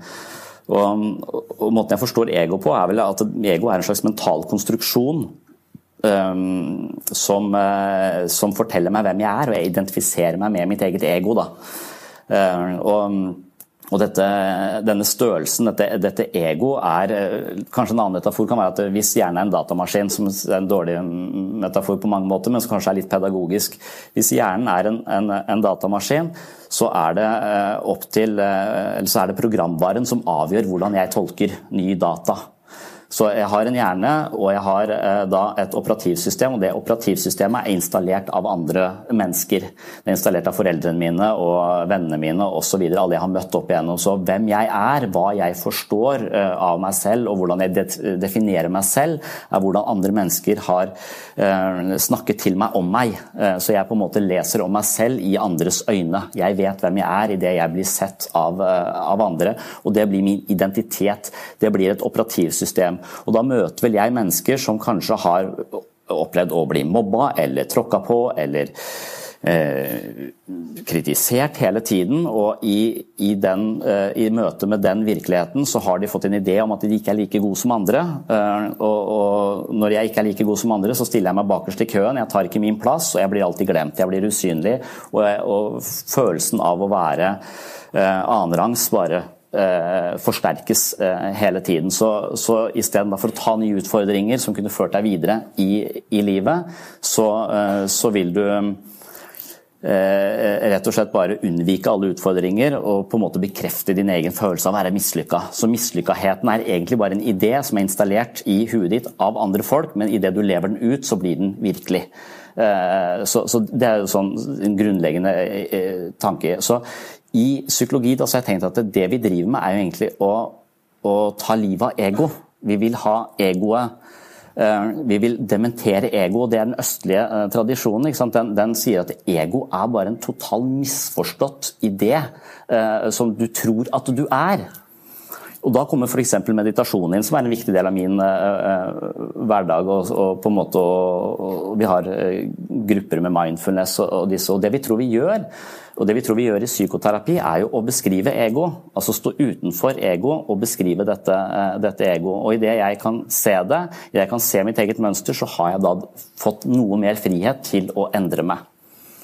Og så kan man og Der jeg da eh, begynner å kanskje gå over på ditt andre alternativ, hvis ikke dette med språket fungerer, altså at språket kan transcendere eh, mitt, eh, min eh, automatikk, på en måte. Eh, at jeg går i de samme mønstrene og er på en måte fullstendig determinert. Så ser jeg meg selv, og jeg får mer, eh, flere valgmuligheter. Jeg kan rett og slett reprogrammere meg selv. Jeg kan si at jeg er grunnleggende verdifull som menneske, og ikke fordi at jeg har så og så mange likes på Facebook, eller jeg har så og så mye intelligens, eller jeg har så og så altså, Så dette er ubetydelig. Og når, jeg, eh, når, vi driver med dette, så er det jo da også prøve å løse platene litt eh, i ego. Og meditasjonsprosjektet handler jo om å sitte og hvile som en observatør til dette, og, og da gradvis erkjenne at jeg er den som observerer dette egoet. og idet du forstår det, så vil altså følelsen av å ikke være god nok, alt dette, smuldre litt. Det, det vil være ideen. Og, så må man også tenke, Hvis man ser på hvordan hjernen fungerer i f.eks. meditasjon, så svinger den på forskjellige frekvenser. Og Hvis du mediterer da, så vil du eventuelt gradvis lære deg å ta bruk noen dypere nivåer av din egen, egen bevissthet. Og, og, i løpet av et døgn så er vi inne i forskjellige typer um, bevissthetstilstander. Og det som skjer er at Når jeg er våken og sitter her, så er jeg opptatt av egoet mitt. Jeg er opptatt av å ikke drite meg ut, jeg er opptatt av å si noe fornuftig. Jeg er opptatt av uh, hvor mange som ler på de riktige stedene og sånn. Altså Livets kjas og mas, denne, denne kampen. Uh, mens når jeg kommer hjem og legger meg så, og, og sovner, så vil jeg på en måte Ego blir litt, lø, litt, løsere. Jeg vil kanskje drømme, jeg vil kanskje kunne endre personlighet. Altså, Jeg som menneske er ikke så fastlåst lenger. Eh, og så i neste omgang så kommer dyp søvn, hvor hele ego forsvinner. Det er jo en liten død. Og jeg er jo veldig redd for å dø, men jeg er ikke redd for å sove. Veldig glad i å sove, men når du tenker etter, så vil dette For da er det bare bevissthet, er vel ideen her. Da er det bevissthet uten et objekt. Eh, så bevisstheten er alltid bevissthet om noe annet enn eh, seg selv. Eh, og, og, og, så da denne, denne bakenforliggende bevisstheten som er i oss, vil da hvile. Og så når vi våkner, så vil ego være der, og så vil vi identifisere oss med dette. Men det vi dypest sett er, er denne. Uh, og, mens ego er det vi hele tiden tror vi er, det det er kampen. Eh, på sett og vis. Når vi våkner da, så våkner vi tilbake i dette lille, trange eh, forståelsen av oss selv. Men psykoterapi vil hele tiden gå på å prøve å pushe tilbake og gi oss mer rom i ego. Tåle flere følelser, forstå flere følelser og bli mer fleksible og få mer, eh, mer frihet. Men denne bakenforliggende størrelsen, da, denne, denne bevisstheten, er det, hva er det for noe? Er det ånd? Er det eh, rett og slett bare en, en, egenskap av kompleksitet? Kan vi si at alle dyr også vil ha denne bakenforliggende observerende be bevisstheten? Eh, mens hvis den kanskje vil være litt mindre fordi hjernen deres er mindre sofistikert enn vår? Eh, kan vi forstå det naturalistisk, eller, eller må vi si at dette her er bevissthet? Dette er et bakteppe for alt vi er. Dette er ånd, dette er sjel, dette vil overleve kroppen din. Dette vil eh, materialisere seg på nytt i neste liv, f.eks. Hvor du blir gjenfødt som bikkje eller gris, eh, eller, eller, noe sånt. Eller Der, der baler jeg litt eh, med de spørsmålene. ja. Ja, det är väl, det är väl oerhört intressant på liksom det, vårt egentliga jag. Eh, vårt, djupaste, vårt djupaste själv, vad är det för någonting? Jag kan hålla med dig väldigt mycket av det som, det som du sa och beskrev här av, av oss som människor. Men om man ställer den här frågan, vad, vad, vad är djupast sett vårt, vårt jag? Och så ställer man det till Österlandets religioner som du, du sa. Så kan de ju inte bekräfta att vi finns som med ett eget själv. Alltså om, om, man studerar buddhismen så säger de ju att, eh, människan i sin essens är tomhet. Och det som, det som skapar illusionen av ett jag det är ju fastklamrandet vid den här ytliga världen, begäret som får oss att klamra oss fast. Och, och, och det, det, som är målet för människan är ju att upp, begäret. Inte för att det sanna jaget ska komma fram utan för att människan ska försvinna. Det är en, det är en ganska pessimistisk eh, ursprunglig buddhism. Ehm, likadant är det ju i hinduismen att eh, man säger att vår, vår själ är på en, en eh, resa genom alla återfödelserna, vi sitter fast i samsara, i kretsloppet. Men där det yttersta målet är att vår själ, vår, oj, ska jag inte slå på micken, vår, vår själ, vår atma ska smälta samman med Brahman alltet och försvinna. Eh, och, det här skulle vara igen en punkt där jag skulle säga jag, tycker den tanken som möter oss i, i judisk kristen tro att det ytterst sett finns en person som har skapat oss i, vår, i sin avbild så att vi är personer. Och att min djupaste identitet är att jag är skapad till Guds avbild. Och sen har någonting gått, gått sönder. Eh, det som med ett kristet språkbruk kallas för synd. og då är den, den kristna bilden av människan är at att vi verkligen har ett bestående jag eftersom vi är skapade i Guds avbild. Du kan kalla det själ eller ande eller person eller jag eller själv. Själva terminologin är, är mindre viktig. Men att jag faktiskt finns. Jag existerar. Någon har givit mig existens. Och jag är inte bara ett resultat av vad andra har gjort med mig under min uppväxt utan eh, jag har en individualitet som i och för sig kan ha blivit deformerad och förstörd eller sårad eller skadad och undertryckt och så. Men jag finns verkligen. Och målet är att mitt jag ska få komma fram och blomma ut. Eh, och, och, den fortsatta så att säga, kristna historien, evangeliet, det handlar ju om att Jesus kommer för att renovera människan. Eh, jag tycker den, den vackraste formuleringen kring en kristen människosyn kommer från en man som heter Francis Schaeffer. Han sa människan är a glorious ruin. Alltså skapad underbar som ett palats eh, ursprungligen menad för Guds närvaro. Men någonting har ruinerat oss. Så vi är glorious ruin, vi är sönder. Men vi har fortfarande en härlighet kvar. Och budskapet om Jesus från Nasaret handlar om ett renoveringsprojekt av människan. Att Gud vill återställa oss. Det är den, liksom den, den kristna berättelsen. Och den fullständiga återställelsen kommer eh, på, på uppståndelsens dag. Den ligger fortfarande framför. Men Gud vill påbörja en renovering i våra liv nu. Så slutpunkten här blir att jag är inte så imponerad av den, de, den österländska förståelsen av människan. Eh, jag tycker inte den är till hjälp därför att den undergräver människan som en bestående personlighet. Nu vet jag att det finns liksom en del västerländska varianter som är lite mm, så att säga, mer positiva här till. Men, men det är de därför att de lånar för mycket från kristendomen. Det är inte ursprunglig eh, hinduism eller buddhism. Mm. Flexibility is great. That's why there's yoga. Flexibility for your insurance coverage is great too. That's why there's United Healthcare Insurance Plans. Underwritten by Golden Rule Insurance Company, United Healthcare Insurance Plans offer flexible, budget friendly coverage for medical, vision, dental, and more. One of these plans may be right for you if you're, say, between jobs, coming off your parents' plan, turning a side hustle into a full hustle, or even missed open enrollment. Want more flexibility? Find out more about United Healthcare Insurance Plans at uh1.com. Hey, Dave. Yeah, Randy. Since we founded Bombus, we've always said our socks, underwear, and t shirts are super soft. Any new ideas? Maybe sublimely soft. Or disgustingly cozy. Wait, what? I got it. Bombus. Absurdly comfortable essentials for yourself and for those facing homelessness. Because one purchased equals one donated. Wow, did we just write an ad? Yes. Bombas. Big comfort for everyone. Go to bombas.com slash ACAST and use code ACAST for 20% off your first purchase. Men hva skjer da når vi dør? Um, på, uh, har vi med oss ego? Uh, har vi med oss uh, vår identitet, vårt selv, vår, vår, forståelse av hvem jeg er og hvor jeg kommer fra og osv.? Altså dette, vil dette ego bestå? For min hverdag går litt ut på å ta livet av det ego. Fordi at det ego Så, hur, hva, hva, definerer du med ego? Ja, er det, är det människans selviskhet? Ja, min identitet. Altså, jeg mente at, at idet du avslører egos finurligheter, så, så, vil du forstå at du vil få en følelse av at du er noe dypere enn kampen om å bli sånn og sånn eller være sånn og sånn. Altså, og, og i og med at ego også i løpet av døgnet forsvinner helt, og vi er bare bevissthet og vi husker ingenting av det. Og hvis du ikke uh, får sove, så blir du psykotisk, uh, for da blir du fanget ut i denne uh, på en måte kampen her sånn.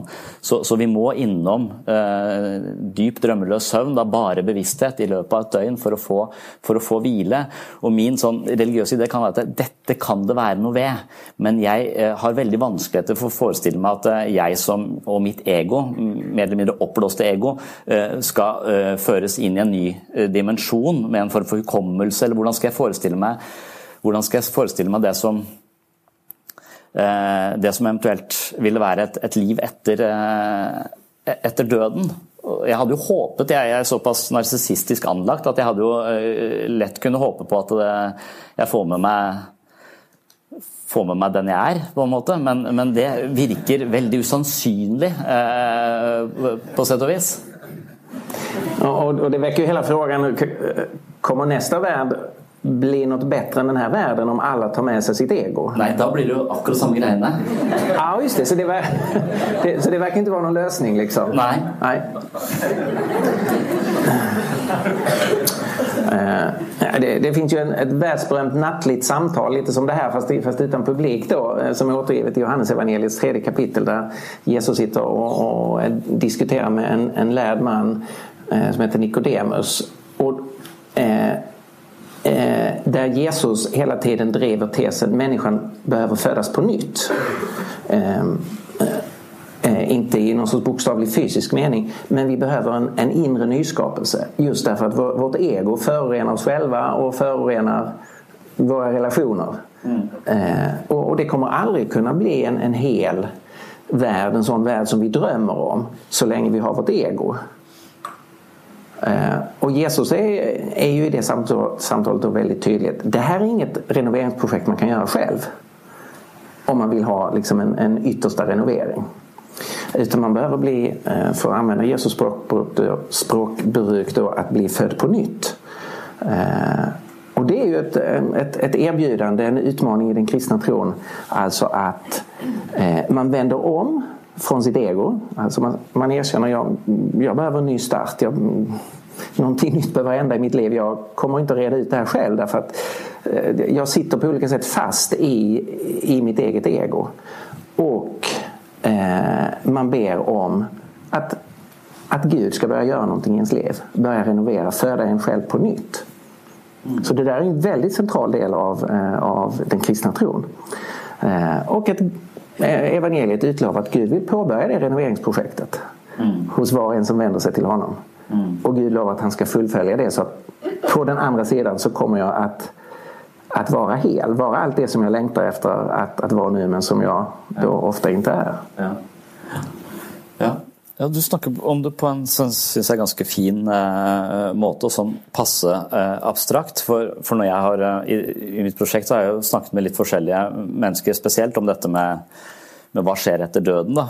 Fordi jeg, så, jeg gjør alt jeg kan for ikke dø. Jeg trener og spiser antioksidanter og gjør en hel haug av tran, drikker jeg.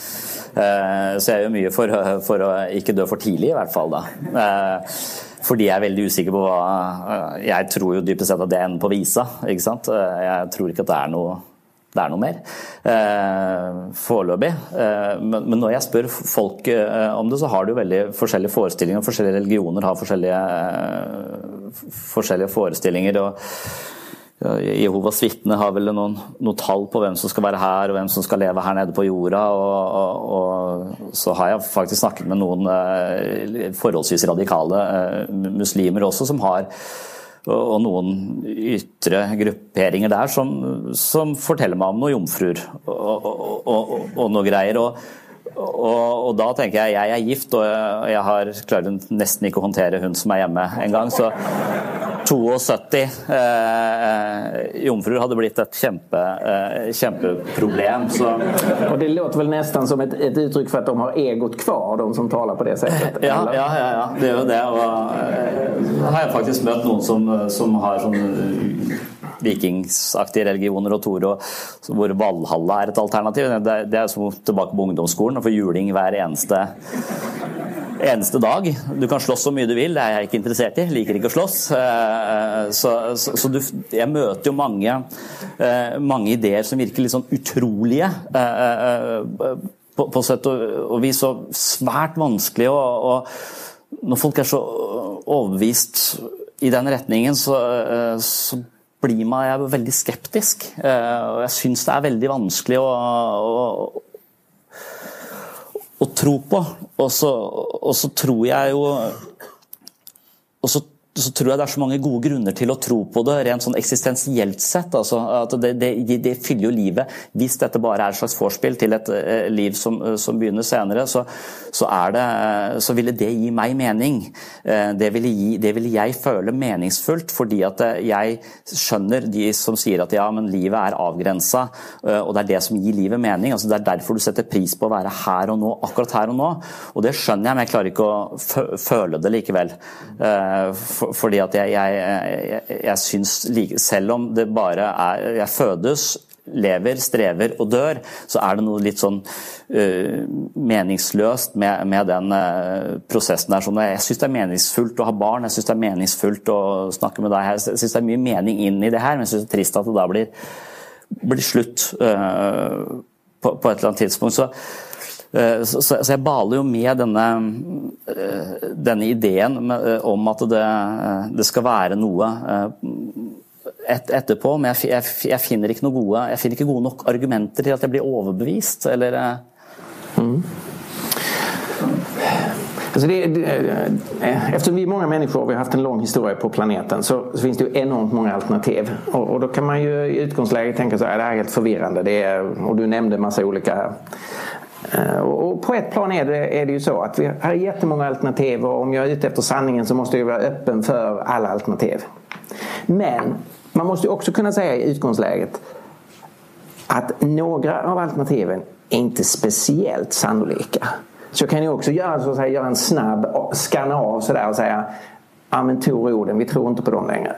Och det är rätt så goda grunder att vi har förkastat. Vi, vi vet ju att åskan orsakas av, inte av Tor som slår med sin hammare. Det, det har, det ett, vi, vi, kan förklara det fenomenet. Så okej, okay, vi behöver inte ta det på allvar. Jehovas vittnen, jag läs lite om hur Jehovas vittnen startade. Det är en sekt från 1800-talet. En liten smal sekt. Massa egendomligheter i, i, historien. Ja, det är inte förstahandsalternativet, jag lägger det åt sidan så länge. Um, islam, det är en väldigt stor religion så det är på ett sätt ett seriöst alternativ. Men man behöver inte läsa länge om Muhammed för att se att det är rätt mycket problem. Jag skulle inte heller lägga det riktigt i toppen. Så att säga. Eh, om jag skulle skanna av alternativen skulle jag säga naturalismen är ett seriöst alternativ. Det kan vara så här att universum är det enda som finns. Livet har ingen mening. När jag dör, allt är bara slut. Let's face it. Livet har ingen mening. Okej, okay, det är ett alternativ. Jag, jag inser det.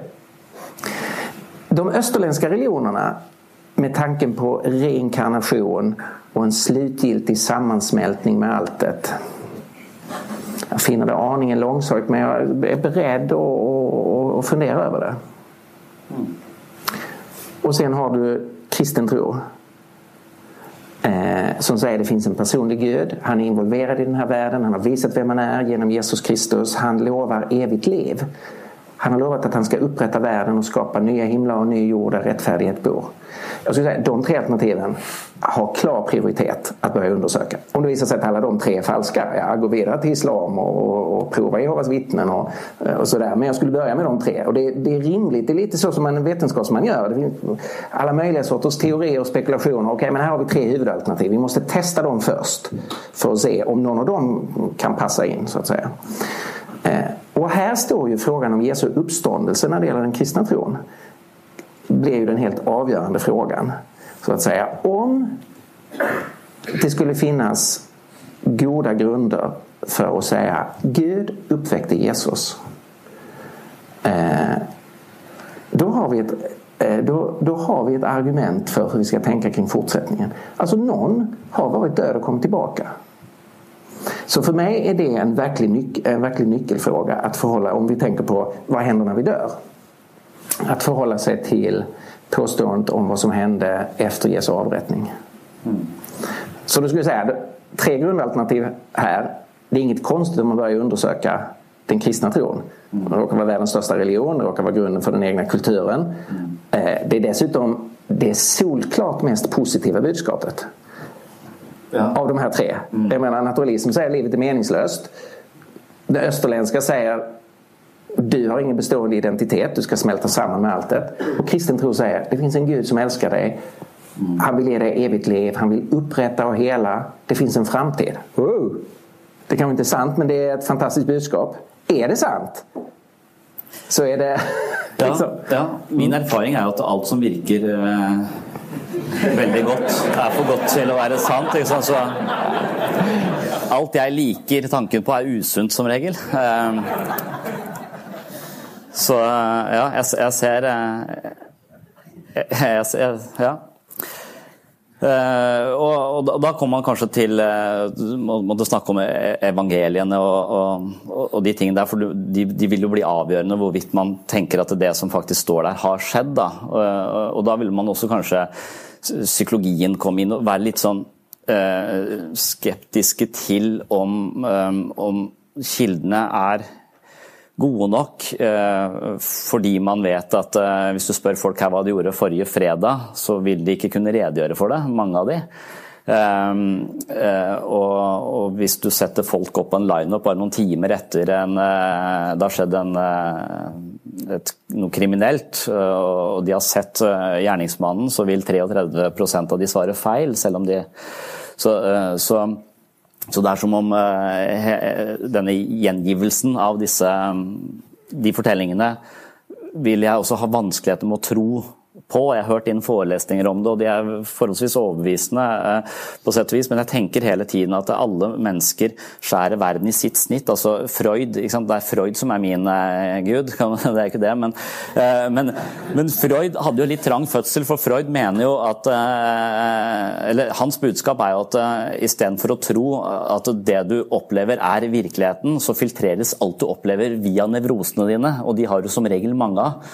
For det, eh, mora di var på Facebook når du amma. Eh, så, så det, er noen, det, er noe der du har noen konflikter, du har noen eh, nevroser, så på sett og vis så vil vi aldri vi, alltid, vi, er jo alltid fastlåst i vårt perspektiv. Og det perspektivet vil da, hvis man tenker på hjernen som 95 ubevisst og, og 5% bevisst, så kan det snike seg inn så enormt mange feil da, i gjengivelsen av noe, og kanskje også en del håp om at det, det må være sånn, det kan være sånn. Han har stått opp og sagt jeg kan jo forstå at den historien vil fungere veldig bra hvis dette har eh, faktisk skjedd. Men jeg kan, finne, jeg kan også mistenke at det er veldig mange motiver for å nettopp fortelle den historien på den måten.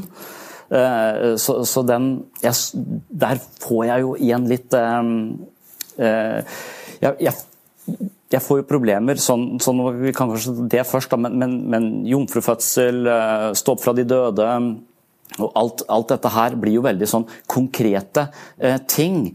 Og på, på, sett og vis litt banalt. Eh, eller sånn, det er, litt, det er litt for godt til, til, å være sant, tenker jeg. Og, og jeg tenker, min, Hvis jeg skulle vært religiøs, så måtte det vært litt sånn at alle religionen hadde litt rett, at det finnes et eller annet her bak. En eller annen bevissthet, en eller annen ånd. Kall det hva du vil. Bevisstheten kaller det, eller Vitenskap kaller det bevissthet. Noen vil kalle det sjel, noen vil kalle det ånd. At det, at det er en slags grunntone, en slags evighetsfilosofi i bånden her. Noe som alle er, er, enige om. Men alt det der vi forteller på toppen her, er mer fortellinger for mennesker eh, på forskjellige nivåer for å formidle et eller annet mer eller mindre metaforisk. Og Den posisjonen er ikke du så begeistra for, har jeg eh, har jeg forstått. Eh, for det, det vanner jo ut hele, hele teologien på, på sett og vis, eller? Det Ja, det kan inte för att det vattnar ur, ur teologin för, utan, mer för att det, det tankemässigt logiskt inte, inte hänger ihop. Jag har inga problem med att se eh, områden där det finns likheter, där religioner säger samma sak, eh, eller vi människor kan komma fram till samma saker. Men Eh, I, I de avgörande frågorna så motsäger världens religioner varandra på ett så fundamentalt sätt att alla kan inte vara sanna. Alltså Gud kan inte både vara opersonlig eller personlig. Eh, Jesus kan inte både vara en misslyckad profet som judendomen säger. En viktig profet men bara en människa som islam säger. Och Guds son fullt ut både Gud och människa som kristendomen säger. Alltså möjligen kan alla tre påståendena vara falska men alla tre kan inte vara sanna. Eh, och, och, eh, därför så blir man tvungen, tycker jag, åtminstone om man liksom resonerar rationellt, att man måste avvisa ett antal religioner. Möjligt, möjligtvis avvisa allihopa. Men det här att liksom bara bejaka religiositeten Eh, det, det fungerar inte. Så man, man kan ju bejaka sånt som att de flesta av världens religioner säger ja till någonting transcendent. Okay? Det verkar finnas något. De flesta religioner eh, ringar in att människan har ett problem. Okej, okay? här är vi överens. Men när man sen beskriver vad är det transcendenta? Vad är människans problem och vad är lösningen på det problemet? Så kommer det upp eh, perspektiv som är oförenliga. Och, och där, där, man liksom måste börja välja och förhålla sig. Och där jag då tycker att det, det, den kristna tron är, är det som är övertygande. Jag håller helt med dig om, jag är, jag är inte så förtjust i Freud själv, det, det, kan väl komma med en bekännelse att jag är ingen fan av Sigmund. Men eh, eh och, eh, jag förstår ju det här att vi när det gäller vitt, vittnesmål och återberättande av historia och minnesfunktioner så finns det ju självklart en osäkerhet. Eh, och man ska inte, inte minimera den. Men det är ju absolut inget unikt för evangelierna. Det, allt det du sa gäller ju då all historieskrivning. Ja. Så att säga. Och, och då brukar vi vanligtvis säga att okej, okay, här finns osäkerhetsfaktorer men det innebär ju inte att vi inte alls kan förhålla oss till vad har hänt i historien. Eh, så, utan då får man försöka jobba historiskt och se vad har vi goda grunder för att liksom, eh, kunna bejaka och vad mer shaky här och osäkert och, eh, och så. så man, eh, det är lite balansgång här att självklart kan, finns det ingen objektiv historieskrivning i något absolut mening. Men det är inte heller så att allting bara är helt shaky och, och eh, relativistiskt och, och så. Um, du kommer ju berätta en massa saker för, för dina barn efterhand om ditt liv och, och, och, så. Jag utgår från att, att du kommer eh, liksom att eh, faktiskt tänka att det du berättar är i, stora delar ganska sant. Även om det finns många fler dimensioner att lägga till den berättelsen om hur ditt liv har varit. Men när du berättar om din barndom för dina barn till exempel. Eh, då, då applicerar man inte det här liksom, allt är subjektivt utan då menar man sig ju ändå kunna komma åt någonting genom sin minnesfunktion. Så, så därför har jag lite större förtroende. Jag, jag behöver, menar inte att man behöver köpa allt evangelierna säger eller acceptera det rakt av. Eh, absolut inte. Men man kan inte heller bara sätta det åt sidan och säga det är för osäkert, eh, tycker jag. Mm. Ja. Nå, nå, er det det der med å, eh, nå har jeg gått såpass mye i egenterapi at jeg har fortalt historien om mitt liv mange ganger. Eh, også, og, men det jeg legger merke til, er jo at den forandrer seg. Eh, så historien om mitt liv Nettopp derfor så, så er det vanskelig for Eh, for en psykolog å tenke at det finnes noen absolutte sannheter og sånne ting. For det, det, det er eh, Men alt forandres ikke i berettelsen? Nei, ikke alt. Men, eh, men, men det, det, kan man Du har fortfarande samme foreldre? Ja, ja. Så kan man være litt usikker på det òg innimellom. Og eh, okay. Nei, men, men, men, det er det som på en måte er psykoterapi. er jo egentlig en, en, variant av psykoterapi er jo på en måte gi livet en slags sammenhengende forståelse av hvem er jeg, og hvordan ble jeg den jeg var, er nå, og kan jeg leve godt med den fortellingen? og Hvis ikke det kan det, så forteller vi den en gang til. Og så legger vi inn noen, noen andre elementer, noen nye forståelser, noen nye perspektiver, noen nye tolkninger som gjør at vi kan ha en plattform vi kan leve godt videre på. Det er jo eh, en, eh, et, et, ståsted.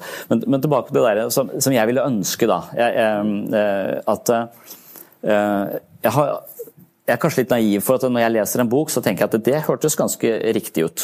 Og når jeg leser en ny bok, så syns jeg at det også hørtes ganske riktig ut. Så, så, på sett og vis så tenker jeg at som regel så er det noe ved det folk skriver og snakker om.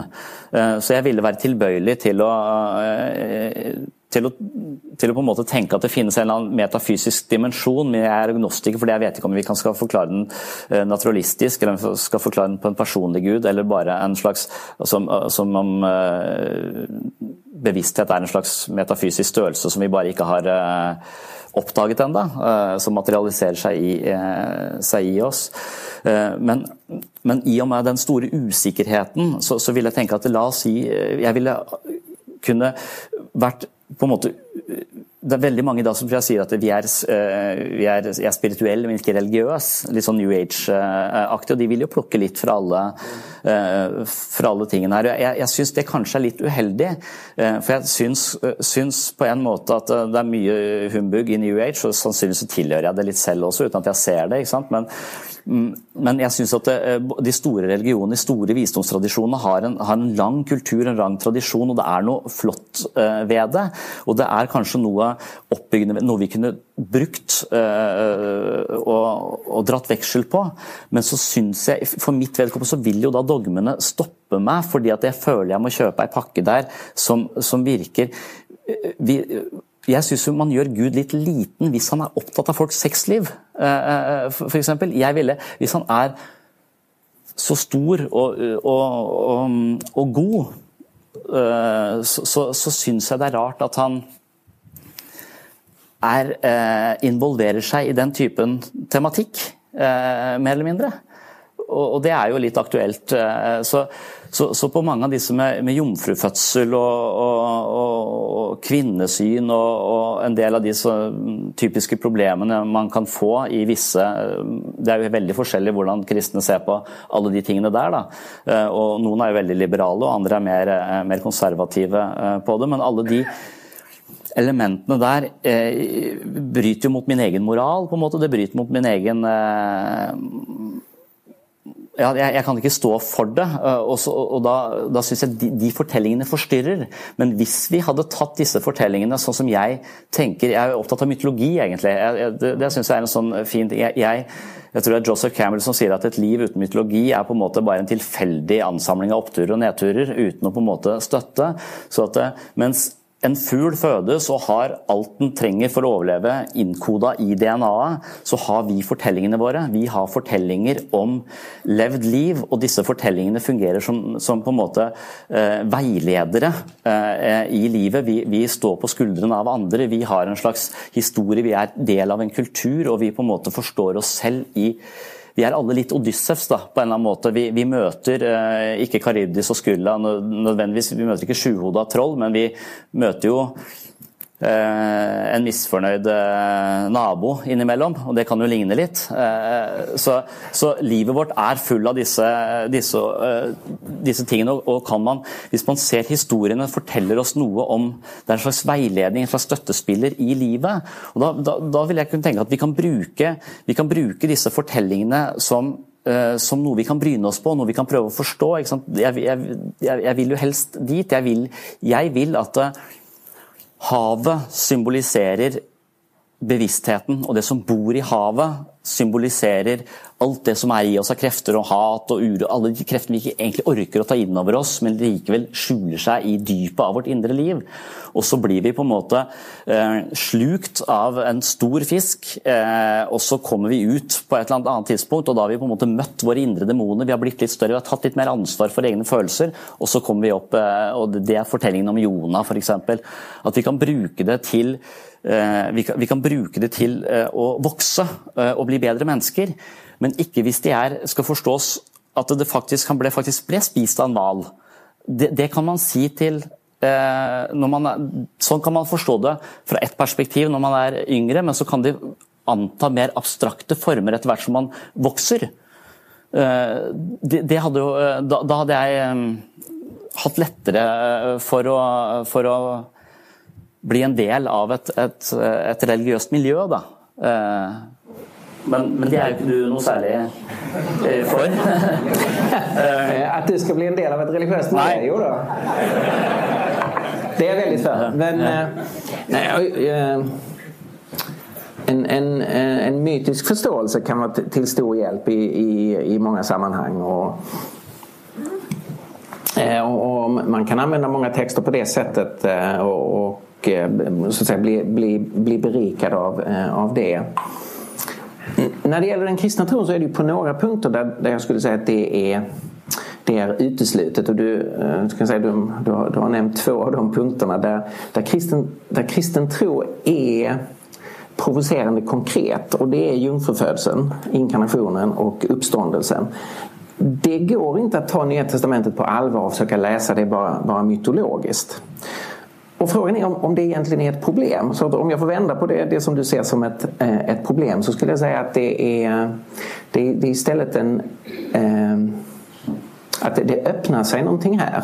Alltså den konkreta läsningen av om vi börjar med inkarnationen, behöver inte innebära en, en begränsning. Alltså för det första så, eh, det som folk har, ofta har för sig, men, eh, det här är ju liksom naturvetenskapligt uteslutet. Eh, ja, det är självklart. Det kristna tror inte heller att detta har skett utifrån naturen. Men om det finns en gud så är det ju inte uteslutet. Om det är så att det är en gud som har skapat universum skapat människan så det klart att att han kan och har skapat fortplantningssystemet och sexualiteten och sädesceller och äggceller. Det är klart att han skulle kunna låta en kvinna bli gravid utan mans medverkan. Det är så att säga inget ologiskt i det. Därför att det sker inte utifrån naturen utan utifrån Gud. Det som är själva tankegången här, och det är det som är själva öppningen, det är att enligt kristen tro så är Gud en Gud som vill ha med oss att göra. Och som inte bara har skapat oss för att betrakta oss på distans eller, eh, eller så. Utan en Gud som eh, träder in i vår värld, blir som en av oss. För att knyta kontakt. Det är egentligen ett relationellt, en relationell tankegång. Att Gud kommer hit och blir en av oss. Så enligt kristen tro så har Gud förbundit sig själv med en mänsklig natur för att aldrig mer separera sig från det. Därför att Gud vill vara med oss. Ja, det är en väldigt spännande tankegång. Eh, det höjer ju det mänskliga. Att, att vara människa det är att vara någonting som Gud både har skapat och som Gud själv har förbundit sig med. Jag skulle säga att det här ligger bakom den väldigt höga människosyn som finns i kristen tro. Att vi skapade till Guds avbild och Gud själv har valt att, att bli människa. Och den andra punkten det är, är uppståndelsen. Som inte är en metafor för att eh, liksom efter efter vinter kommer vår. att livet går upp och ner, efter mörker kommer ljus. Utan faktiskt presenteras som en, en faktisk händelse.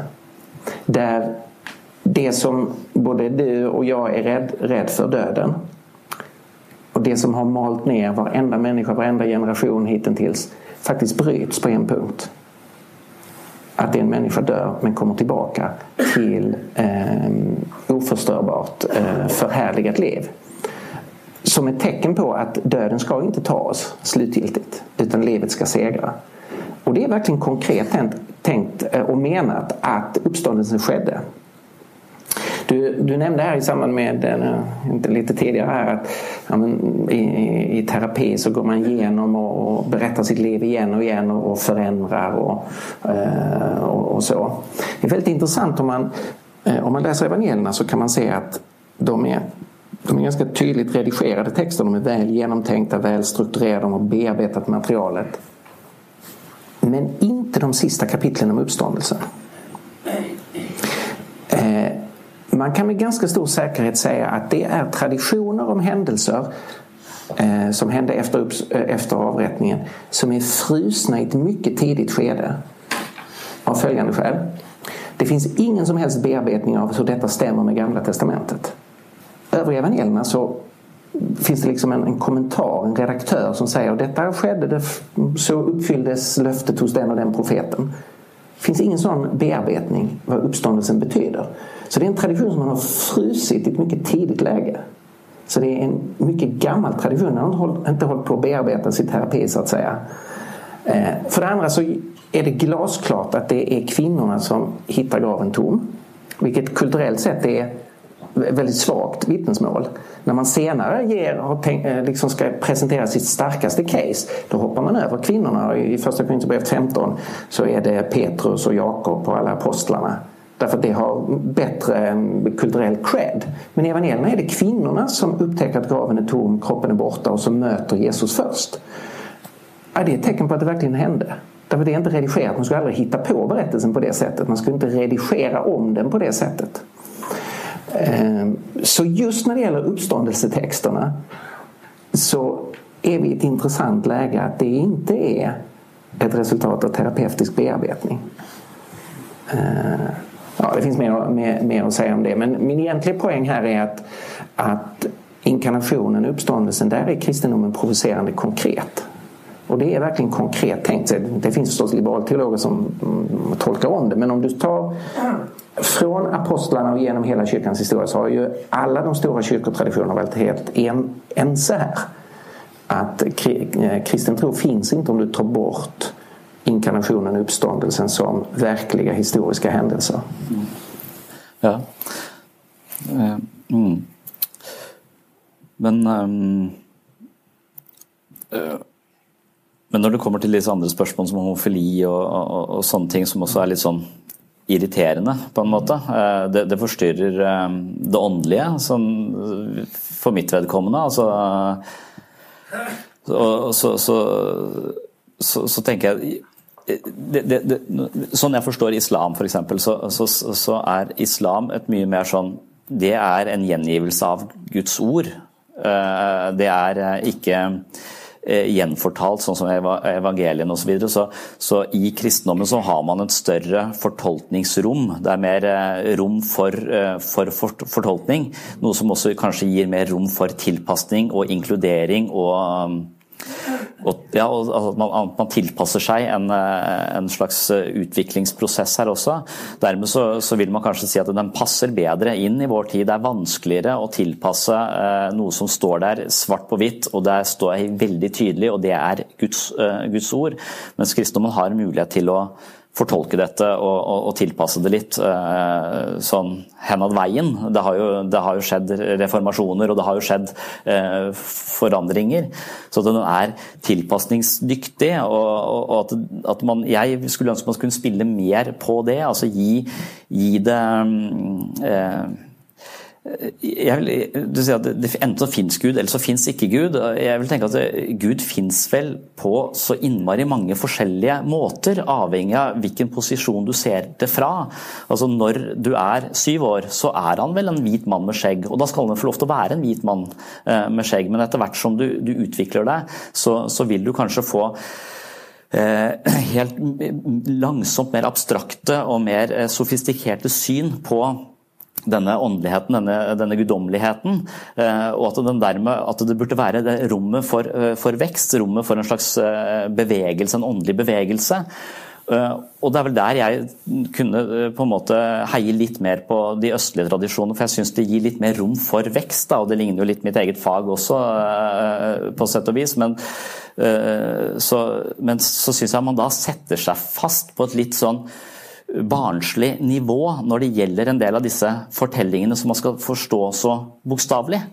Eh, som om det stagnerer og, forstyrrer, så man kan tenke litt eh, at det her ja, det forstyrrer hele, hele prosjektet, istedenfor at det er et prosjekt om å Jeg tenker at det, mitt prosjekt må være å dempe egoet mitt litt, sånn at jeg er i balanse. For hvis jeg er i balanse, eh, så har jeg mer å gi. Altså at Helt opp til jeg er i balanse, så trenger jeg andres beundring eller bekreftelse eller et eller annet fra andre. Idet jeg er i egobalanse, så vil behovene mine forandre seg fra å bli egosentriske til verdenssentriske 'jeg blir opptatt av andre har det bra'. Og Det er jo kjærligheten og, og, og sånne ting. og Det syns jeg er et sånn edelt mål. Det synes jeg er en fantastisk mål. Det er et mål som pappa for meg. Eh, jeg har blitt opptatt av å meditere og, og, på en måte bli et bedre eh, person. og Den, den veksten der, den kultiveringa av, uh, av mennesket, den finner jeg absolutt i kristendom. for Jeg, jeg syns det er helt fascinerende hvor mye godt de gjør for andre, og at de har et slags prosjekt om å gi og tenke på andre enn seg selv. Så jeg syns den, eh, den, kultiveres på, på, en forholdsvis eh, god måte, men så syns jeg også den åndelige praksisen er bare litt preg av å fortelle hva som skjedde, og hvorfor det skjedde, og, og når det skjedde, og hvem som var involvert, og hvem som sto opp, og, og, og hvem som døde. At det blir litt øh, det blir forstyrrende. Men sånn som Jonah, da. Ble han spist av en hval eller en stor fisk, eller er det er det en metafor? Eh, hva, hva, eh, for deler av Bibelen forstår man vel metaforisk eh, som viktige fortellinger om levd liv og muligheter for mennesker. Mens andre ting forstår man jo helt, helt konkret. Er det ikke det riktig å, å si, eller?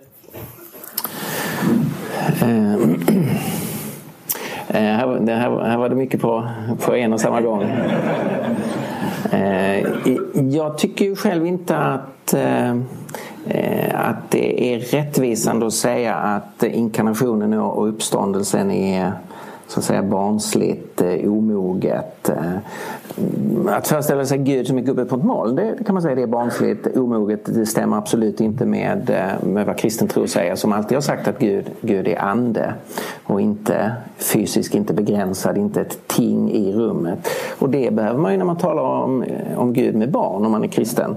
Mm. Så behöver man ju tydliggöra det att vi, vi tror ju inte, eller kristen tro hävdar inte att Gud är en, en gubbe på ett moln. Även om det är lätt för oss människor att försöka föreställa oss det. Det ligger nära till hands men det är faktiskt en barnslig föreställning. Eh, och eh, kristna har aldrig haft den. Eh, jag kan inte heller tycka att det är barnsligt tankegången att Gud skulle komma till oss. Eller att tanken på uppståndelse. Att, att livet bryter igenom på en punkt att det Eh, att det skulle vara så att säga någon sorts eh, lite mer omogen religiositet. Inte om man, inte om man liksom tänker på om, om, om man eh, om man utgår från att det här skulle vara sant så, så, är det fantastiska händelser. Det är inte bara nu ska vi berätta en religiös story.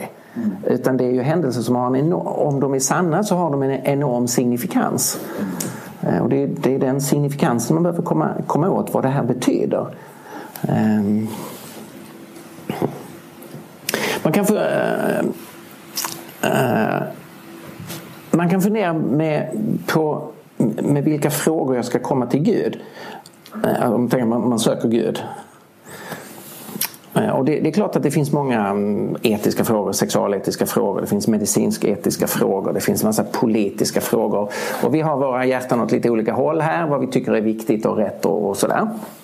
Och då träffar jag en del, en del personer som det är oerhört viktigt att Gud måste vara på min sida i den här etiska frågeställningen. Annars så får det vara så. Eh, och då tänker jag så här att, ja, är inte det här någon sorts fel prioritet? Så skulle jag säga, nej men lägg alla de där frågeställningarna åt sidan. Det är väl en senare fråga. Eh, det är lite fånigt om jag ska ställa krav på Gud vad han ska tycka i en, en viss etisk fråga. Alltså om Gud finns så har han ju hela tillvarons upphov. Eh, och jag kan inte ställa ett krav på vad han ska tycka. Så första, första steget måste på något sätt bli att eh, så öppet man nu kan försöka fundera på, finns Gud? Om han finns så är det per definition så att han, han sätter villkoren. Annars har man inte förstått så att säga vem Gud är.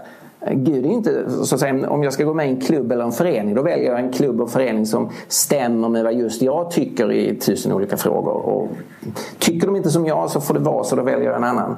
Men om Gud finns då är han den yttersta punkten för allting. Det är han som är upphovet till allting. Det är han som har gett mig mitt liv. Det finns ingen annan Gud att gå till.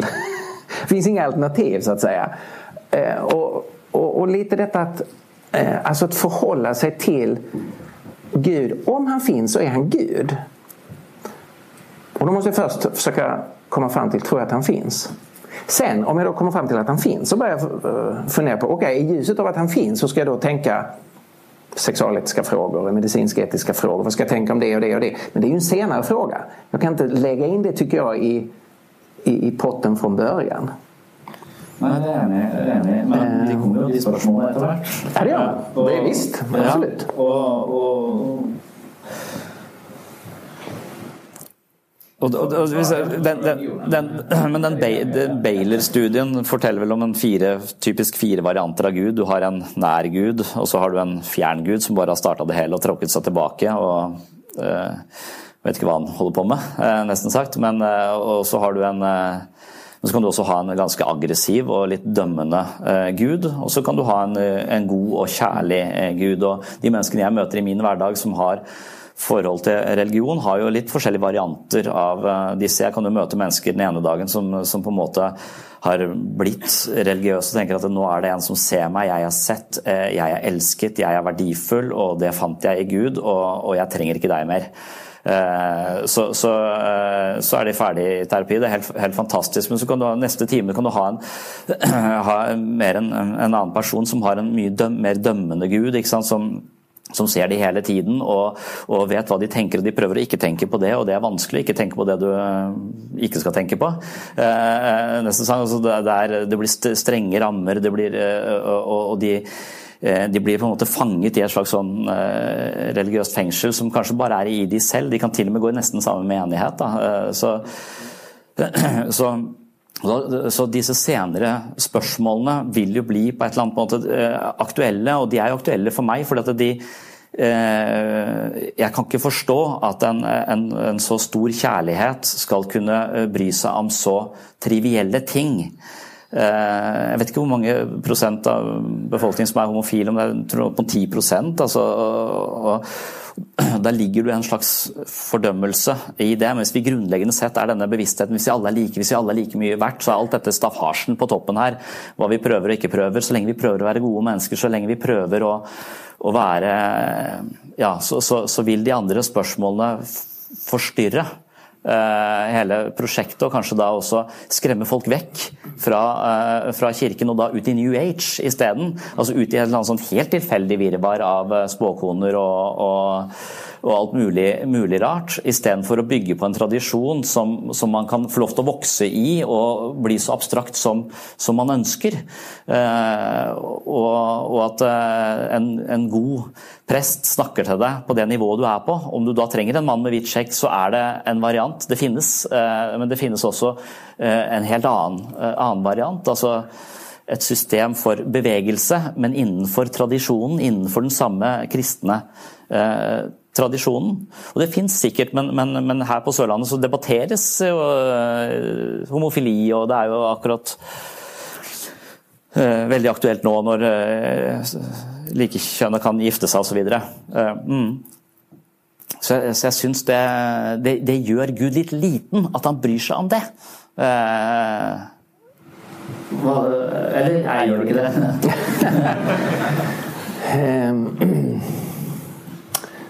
Eh, om, eh, om jag börjar med, med, med, religiösa miljöer så finns det ju också kristna miljöer så kan de ju vara, vara väldigt olika.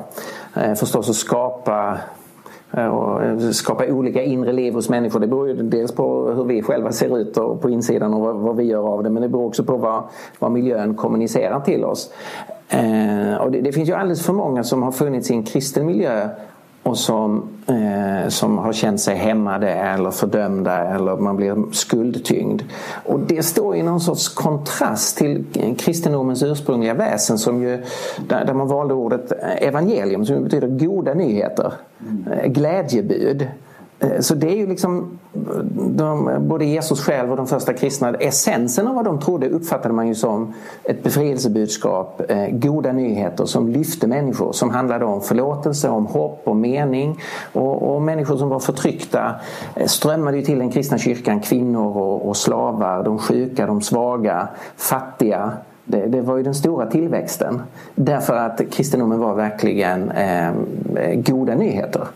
Och en, en, församling som inte kan ge den känslan har ju misslyckats med sitt uppdrag. Mm. Det, det, det, måste man säga. Så här finns det ju jättemycket i, i, den kristna, i den kristna miljön att jobba med. Att det man gör och står för är goda nyheter. Eh, sen är frågan om, eh, när det gäller sexualitet så kan man säga, varför ska Gud bry sig om det? Det är för trivialt. Jag skulle väl säga att det är lite konstigt att säga att sexualitet är trivialt. Själva tycker vi det är otroligt viktigt.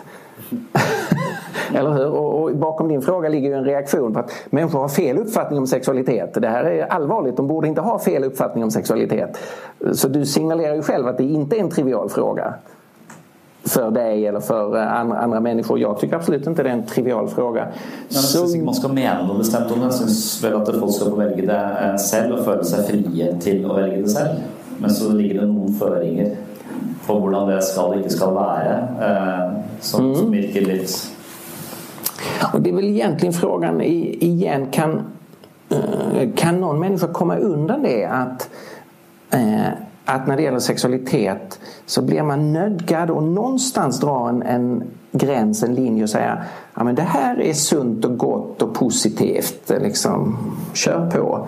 Och här är ett område utanför som nej, det är kanske inte det bästa sättet att leva ut sin sexualitet på. Det måste väl alla göra så att säga. Det, det, är nästan oundvikligt att man gör någon sorts gränsdragning. Det är bara det att vi drar gränserna eh, olika där. Och då har ju de sista 30-40 årene åren så har ju den stora frågan varit eh, frågan kring eh, samkönade sexuella relationer. Eh, eh, vi har flyttat på den gränsen. Så att säga. Först i samhället och sen eh, har en hel del kyrkor flyttat på, på den gränsen. Men själva grejen att man har en gränsdragning det är oundvikligt. Så jag delar inte riktigt din föreställning att, eh, att det här är trivialt, att om Gud skulle ha någon synpunkt. Och för mig så ligger det lite i, i förlängningen av tankegången att Gud finns, han har skapat världen. Då är det inte konstigt om han har en tanke med världen.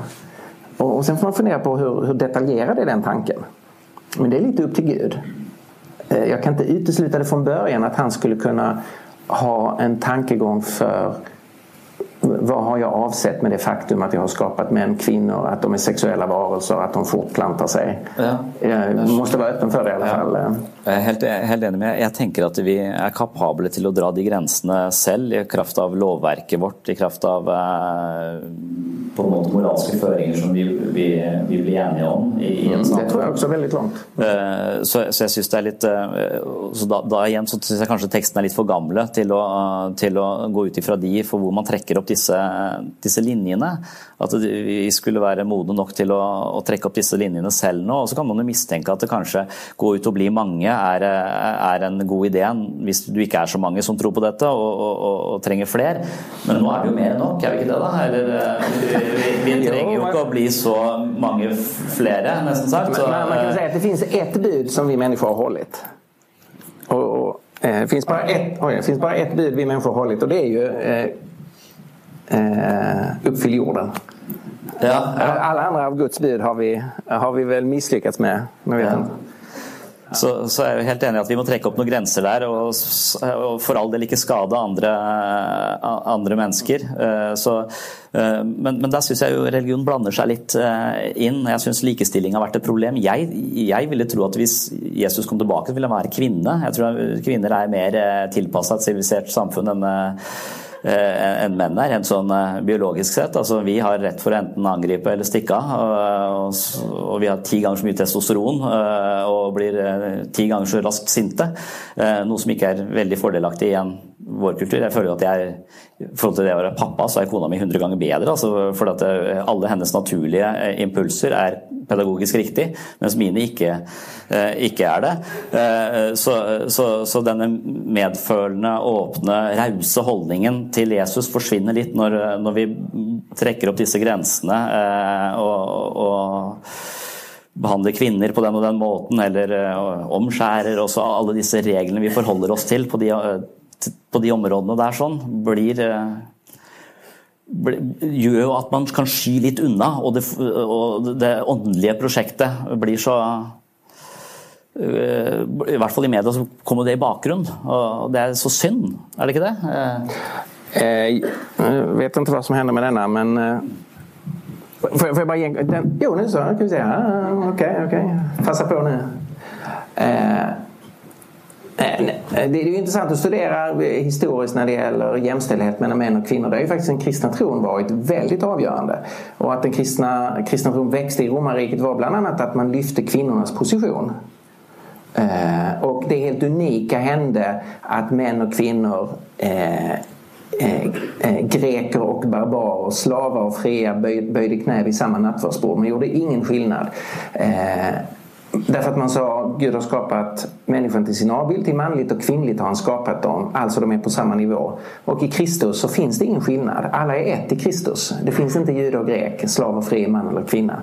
Så hela impulsen till eh, jämställdheten som vi är så stolta över i de nordiska länderna med all rätta den grundläggande impulsen kommer idéhistoriskt från den kristna tron. Sen har kyrkan inte alltid genom historien tagit sina e- egna idéer på fullt allvar så att säga. Så det går att kritisera kyrkan hur mycket som helst här på många olika områden. Men om man tittar på var idén kommer ifrån så är det faktiskt en, en kristen idé. Eh, Så där vi har ju väldigt mycket i vår kultur att tacka för den, den kristna trons inflytande. likestilling. Eh, Och likestilling, yes. Når fikk eh, Frikirken sin første kvinnelige pastor eller prest? 2006? Ok, ja, det kan det... det Ja, ok. Siste kommentar på det? Eh, Ja, det, og da, då kan man vel si att eh, eh, det är väl inte själva huvudfrågan i, i, i, likestilling. Alltså också i ett samhälle där man, man säger män och kvinnor har samma värde så, så finns det förstås en möjlighet att eh, ett, ett religiöst samfund vill säga av olika anledningar så ger vi män och kvinnor olika roller här. Det, det är egentligen inte ett, ett grundläggande uttryck för ojämlikhet skulle, skulle jag säga. Eh, utan det är mycket viktigare att man eh, på eh, på alla andra områden i, i, i, samhället att man ger människor samma status och, och, samma möjligheter. Men rätten att bli till exempel präst eller pastor den är ju begränsad. Det är ju ingen allmän mänsklig rättighet. Du måste omfatta vissa trosföreställningar. Du måste ha vissa eh, intellektuella, eh, psykologiska kvalifikationer. Så det är ju det är inte så att vem som helst kan, kan bli präst. Och då, eh, och då måste ett Eh, då måste ett, ett religiöst samfund ha den rätten att definiera. Mm. Hur tänker vi om eh, det religiösa rollspelet här? Mm. Så, så, jag skulle vilja göra skulle vilja göra en, en, en, distinktion där. Att det egentligen inte handlar inte om den grundläggande frågan om, om jämställdhet. Ok, og, og Mye av det du sier syns jeg er flott, og jeg syns det er mye av det jeg har opplevd også når jeg har vært i forskjellige menigheter og, og, og sett og, følt at folk eh, trener på medfølelse. altså De trener på å være gode for andre, og det tror jeg er det beste vi kan gjøre. Så jeg, så jeg syns det er ekstremt mye bra eh, med det. Og jeg syns det er en sånn raus, inkluderende holdning, samtidig som det minner om en stammementalitet på samme tid. Så det er som, og det, det, det er, Jeg kommer aldri til bunns i det heller, altså, det blir aldri helt avklart. Altså. Men, men mye av det du sier kunne borge for en inkluderende og, og, fantastisk måte å møte verden på, men så plutselig så kommer en sånn type mer sånn inngrupp det er greit, det er ikke greit, noen, noen grenser her som gjør at vi ikke klarer eh, å, å favne et større prosjekt. og jeg har jo tenkt at i vår kultur, som er Skandinavia, det mest ateistiske eh, området i, i, i, verden, eh, sliter med at vi har 60% av sykemeldingene handler om diffuse plager som ikke har medisinsk årsak. Og at det kan handle om en slags åndelig fattigdom. Ikke det at man trenger å tro på noe Gud her, men at det, det, er, det mangler arenaer for å tenke innover, eh, kjenne etter på de store eksistensielle spørsmålene. For da må du tilhøre en, en menighet, eller eh, det er der det tradisjonelt sett har foregått. Men så, så er det flere og flere som ikke klarer de ikke klarer å kjøpe den pakka, pakka helt. fordi at den, Jeg mener den stopper på et tidspunkt her. så at hvis man hadde, Mye av det du sier kunne, kunne vært mer attraktivt for mange eh, hvis de ikke hadde butta på disse mer sånn nei, det er greit, det er ikke greit. Altså, du lager noen grenser her som, som ekskluderer en del, eller skaper holdninger som mange ikke kan stå for. Det, det syns jeg er så mm, fortærende. Jeg får väl ta det som en, eh, en, strategisk, en strategisk utmaning. Jag vet inte vad som händer med den. Jag får väl ta det som en strategisk utmaning, eh, det som du säger. Og och samtidigt så kommer det med nödvändighet. Alltså den kristna tron har sanningsanspråk och är inte bara en en allmän liksom, världsförbättrarförening som kan hjälpa människor att må bättre. Utan här, här, finns, här finns sanningsanspråk som kommer att göra att vissa människor säger nej men jag köper inte det, jag vill inte det, jag, jag tror inte på det. Och den kristna församlingen kommer å säga detta är vår övertygelse, detta är vår tro, detta identifierar oss.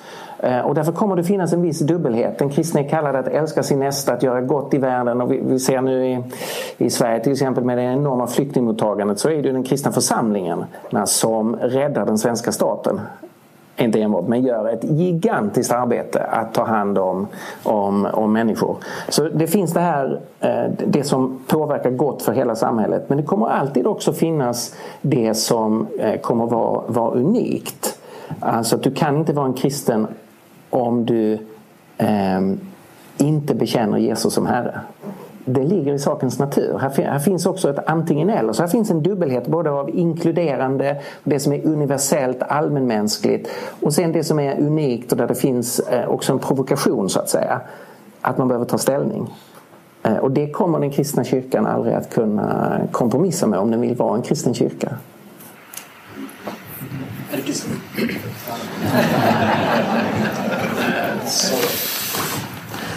Er det ikke spennende? Interessant. Vi kunne stå det lenge. Forskjellen på, på, oss og de det er at det sitter utrolig godt. det er utrolig harde vekk her oppe. Og, og, det, og det blir seint, så vi måtte ha respekt for, for eh, nå har det, altså, hvor, hvor, lenge tror dere dere sitter og prater her? Ja, ja, ja. Så det, det er sånn ca. en time og tre kvarter som vi har hatt en samtale. Og det føles ikke sånn for dere, men det føles ikke sånn for oss heller, for dette var kjempeinteressant.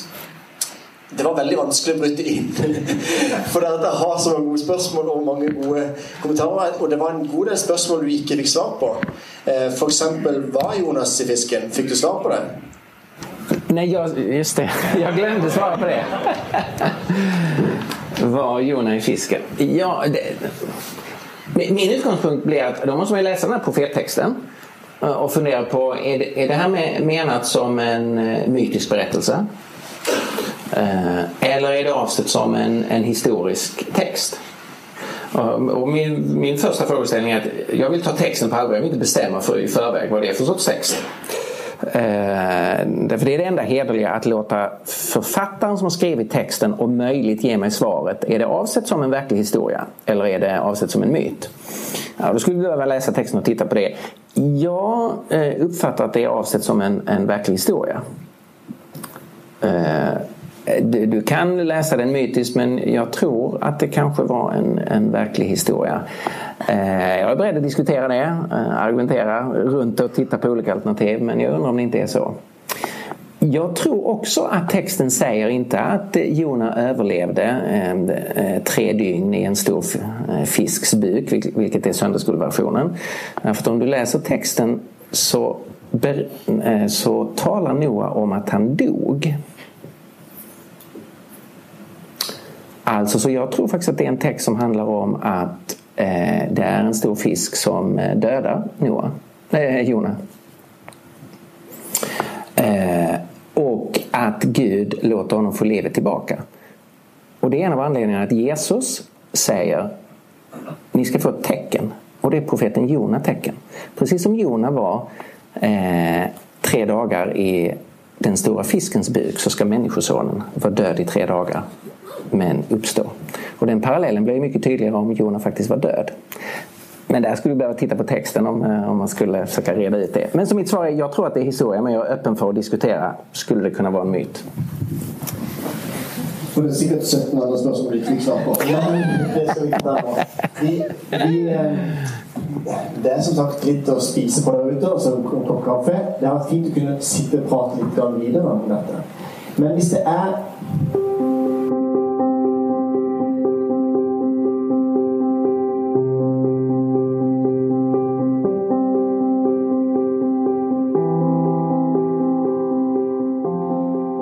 at du hørte på Webpsykologens podkast. Neste uke er jeg tilbake med en ny episode. Da skal du få høre om mekanismene i vårt eget ego, og gjerne de mekanismene som hindrer oss i å leve livet på en tilfredsstillende måte. Mer spesifikt skal jeg snakke om det som ofte kalles for eh, flink pike-syndrom. Det vil si at jeg skal snakke om hvordan vi mennesker ofte identifiserer oss med egne prestasjoner, og noen ganger tenker vi at vi kun er verdifulle dersom vi presterer perfekt. Dette er en vanlig, men også svært alvorlig livsfelle. Syns du at dette er et interessant eh, tema, så håper jeg du henger med i neste uke. På gjenhør!